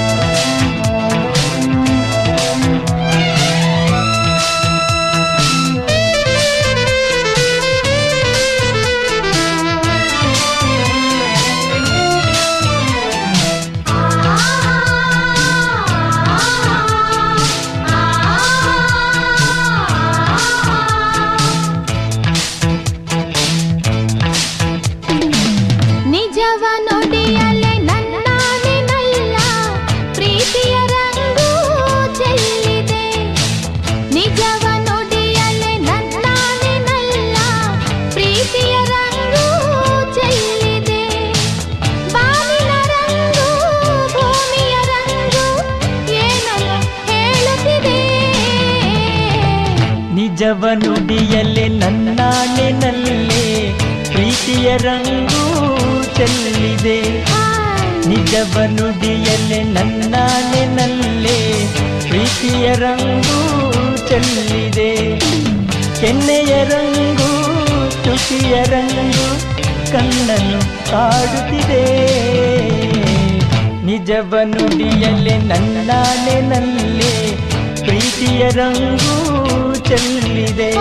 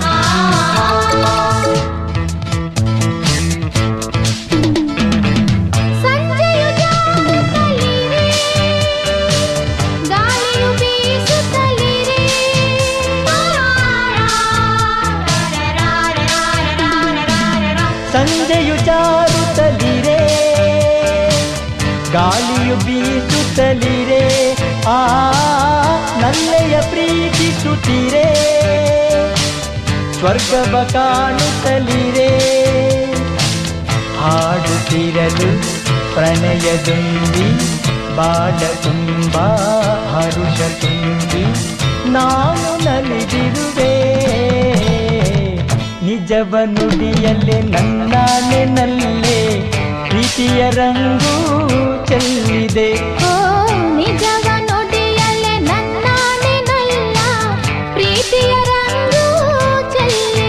ಓ ಕೆನ್ನೆಯ ರಂಗು ತುಟಿಯ ರಂಗು ಕಣ್ಣನು ಕಾಡುತ್ತಿದೆ. ನಿಜವ ನುಡಿಯಲ್ಲೇ ನನ್ನ ನೆನಲ್ಲೇ ಪ್ರೀತಿಯ ರಂಗು ಚೆಲ್ಲಿದೆ.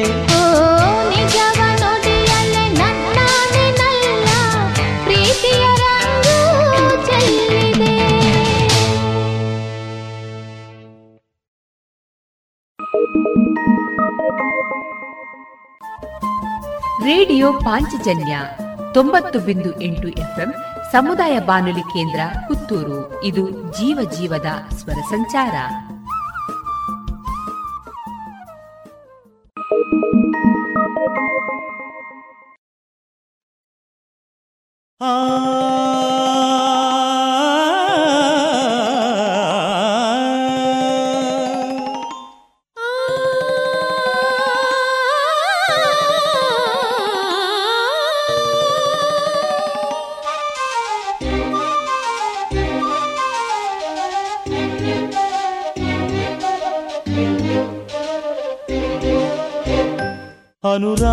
ಚೆಲ್ಲಿದಳು, ಹೃದಯಾನ ಗೆಲ್ಲಿದಳು.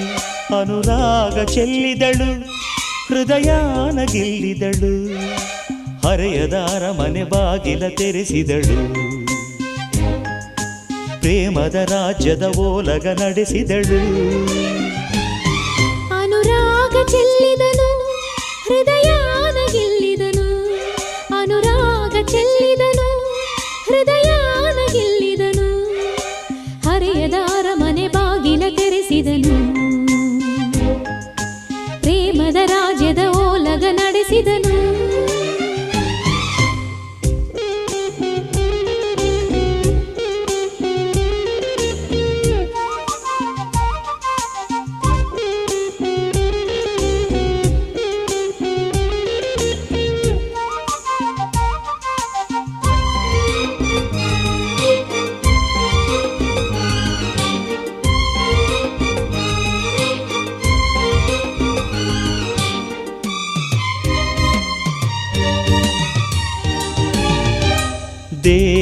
ದೇವಲೋಕದ ಮುಗಿಲಿಂದ ಕಾಲು ಜಾರಿದ ರತಿವಳು ನನ್ನವಳು.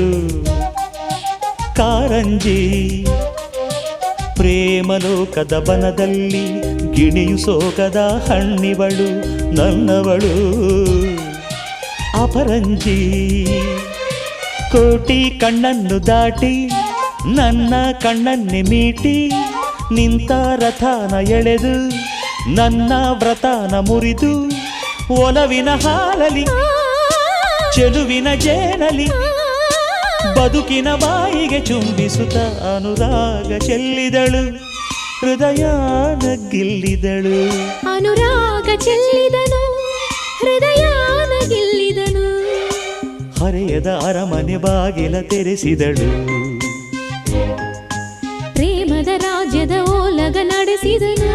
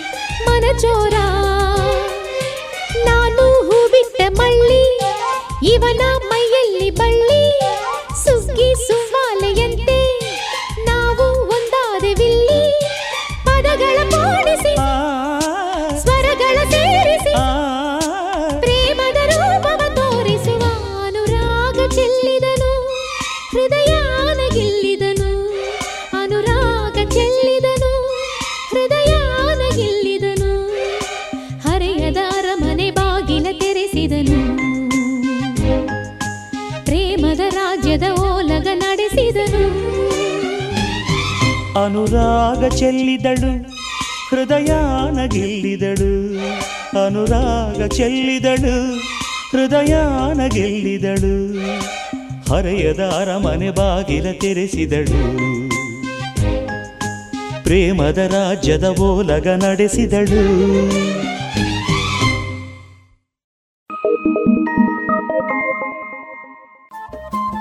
ರೇಡಿಯೋ ಪಾಂಚಜನ್ಯ ತೊಂಬತ್ತು ಬಿಂದು ಎಂಟು ಎಫ್ಎಂ ಸಮುದಾಯ ಬಾನುಲಿ ಕೇಂದ್ರ ಪುತ್ತೂರು. ಇದು ಜೀವ ಜೀವದ ಸ್ವರ ಸಂಚಾರ.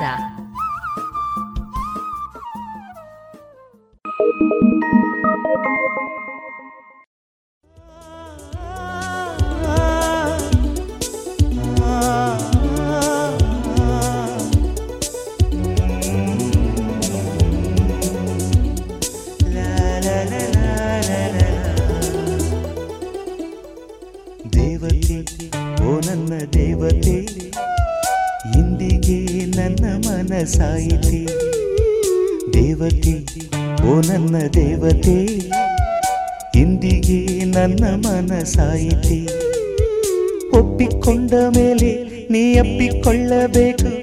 ಅಪ್ಪಿಕೊಂಡ ಮೇಲೆ ಸೋಲೊಪ್ಪಿಕೊಳ್ಳಬೇಕು. ನಿನ್ನ ನಾ ಪೂಜಿಸುವೆ ದೇವತೆ ದೇವತೆ. ಓ ನನ್ನ ದೇವತೆ, ಇಂದಿಗೆ ನನ್ನ ಮನಸಾಯಿತಿ ಪೂಜಾ.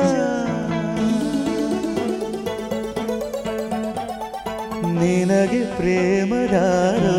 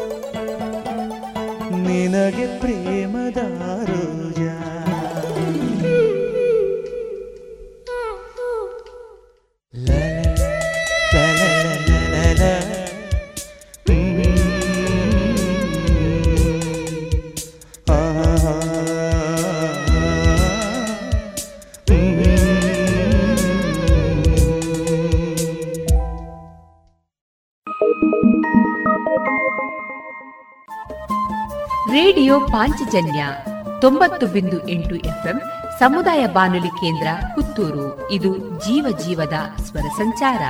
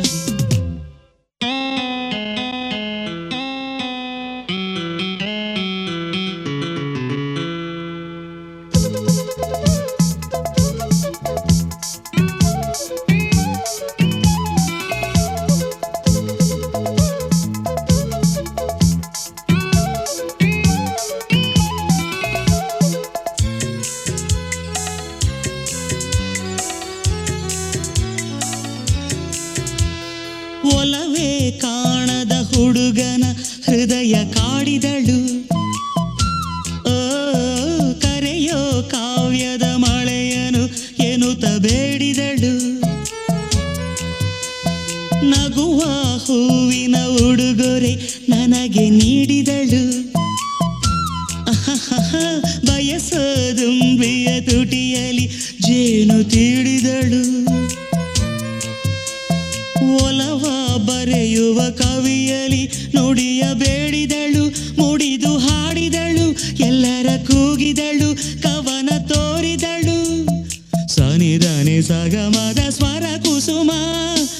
ಎದೆಯಲಿ ಅರಳಿದೆ, ಇದೆ ಪ್ರಥಮ. ಪ್ರೇಮ ಪದವಿಗೆನ್ನ ಏರಿಸಿದಳು, ನನ್ನ ಕವನದ ಹೆಣ್ಣಿವಳು. ಮಿನುಗು ತಾರಿ ತಾರಿ ತಾರಿ, ನನ್ನ ಎದೆಯಲಿ ತುಂಬಿದಳು. ಪ್ರೀತಿ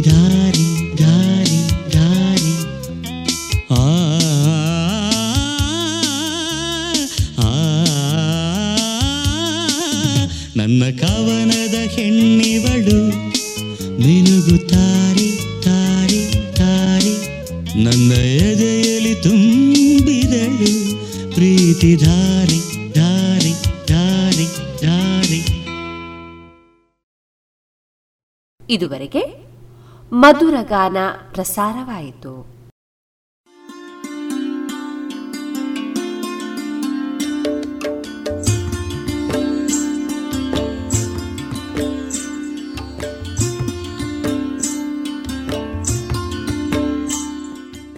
ರೇಡಿಯೋ ಪಾಂಚಜನ್ಯ ಸಮುದಾಯ ಬಾನುಲಿ ಕೇಂದ್ರದಿಂದ ನಿಮ್ಮ ಕಾರ್ಯಕ್ರಮಗಳು ಪ್ರಸಾರವಾಗಬೇಕೆ? ಹಾಗಿದ್ದರೆ ನಮ್ಮನ್ನು ಸಂಪರ್ಕಿಸಿ. ನಮ್ಮ ದೂರವಾಣಿ ಸಂಖ್ಯೆ ಸೊನ್ನೆ ಎಂಟು ಎರಡು ಐದು ಒಂದು, ಎರಡು ಒಂಬತ್ತು ಎಂಟು ನಾಲ್ಕು ಒಂಬತ್ತು ಒಂಬತ್ತು.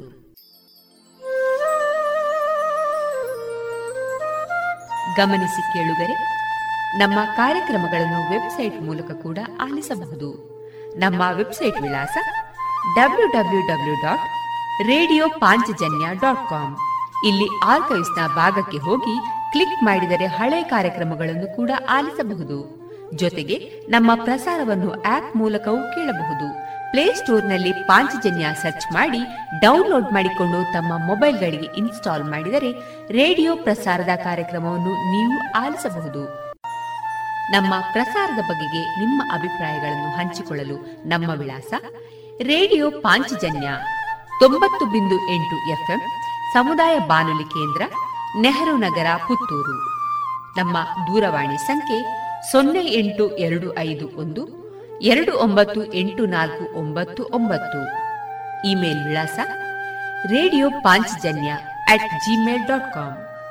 ನಮ್ಮ ವಿಳಾಸ ಮತ್ತೊಮ್ಮೆ ರೇಡಿಯೋ ಪಾಂಚಜನ್ಯ ತೊಂಬತ್ತು ಬಿಂದು ಎಂಟು ಎಫ್ಎಂ, ಸಮುದಾಯ ಬಾನುಲಿ ಕೇಂದ್ರ, ನೆಹರು ನಗರ, ಪುತ್ತೂರು. ನಮ್ಮ ದೂರವಾಣಿ ಸಂಖ್ಯೆ ಸೊನ್ನೆ ಎಂಟು ಎರಡು ಐದು ಒಂದು ಎರಡು ಒಂಬತ್ತು ಎಂಟು ನಾಲ್ಕು ಒಂಬತ್ತು ಒಂಬತ್ತು. ಇಲ್ಲಿಗೆ ಈ ಹೊತ್ತಿನ ಪ್ರಸಾರ ಕಾರ್ಯಕ್ರಮವನ್ನ ಮುಕ್ತಾಯಗೊಳಿಸುತ್ತಿದ್ದೇವೆ. ಆತ್ಮೀಯ ಕೇಳುಗರಿಗೆಲ್ಲ ರೇಡಿಯೋ ಪಾಂಚಜನ್ಯದ ಬಳಗದ ಪರವಾಗಿ ನಾನು ತೇಜಸ್ವಿ ರಾಜೇಶ್ ಮಾಡುವ ಅನಂತ ವಂದನೆಗಳು.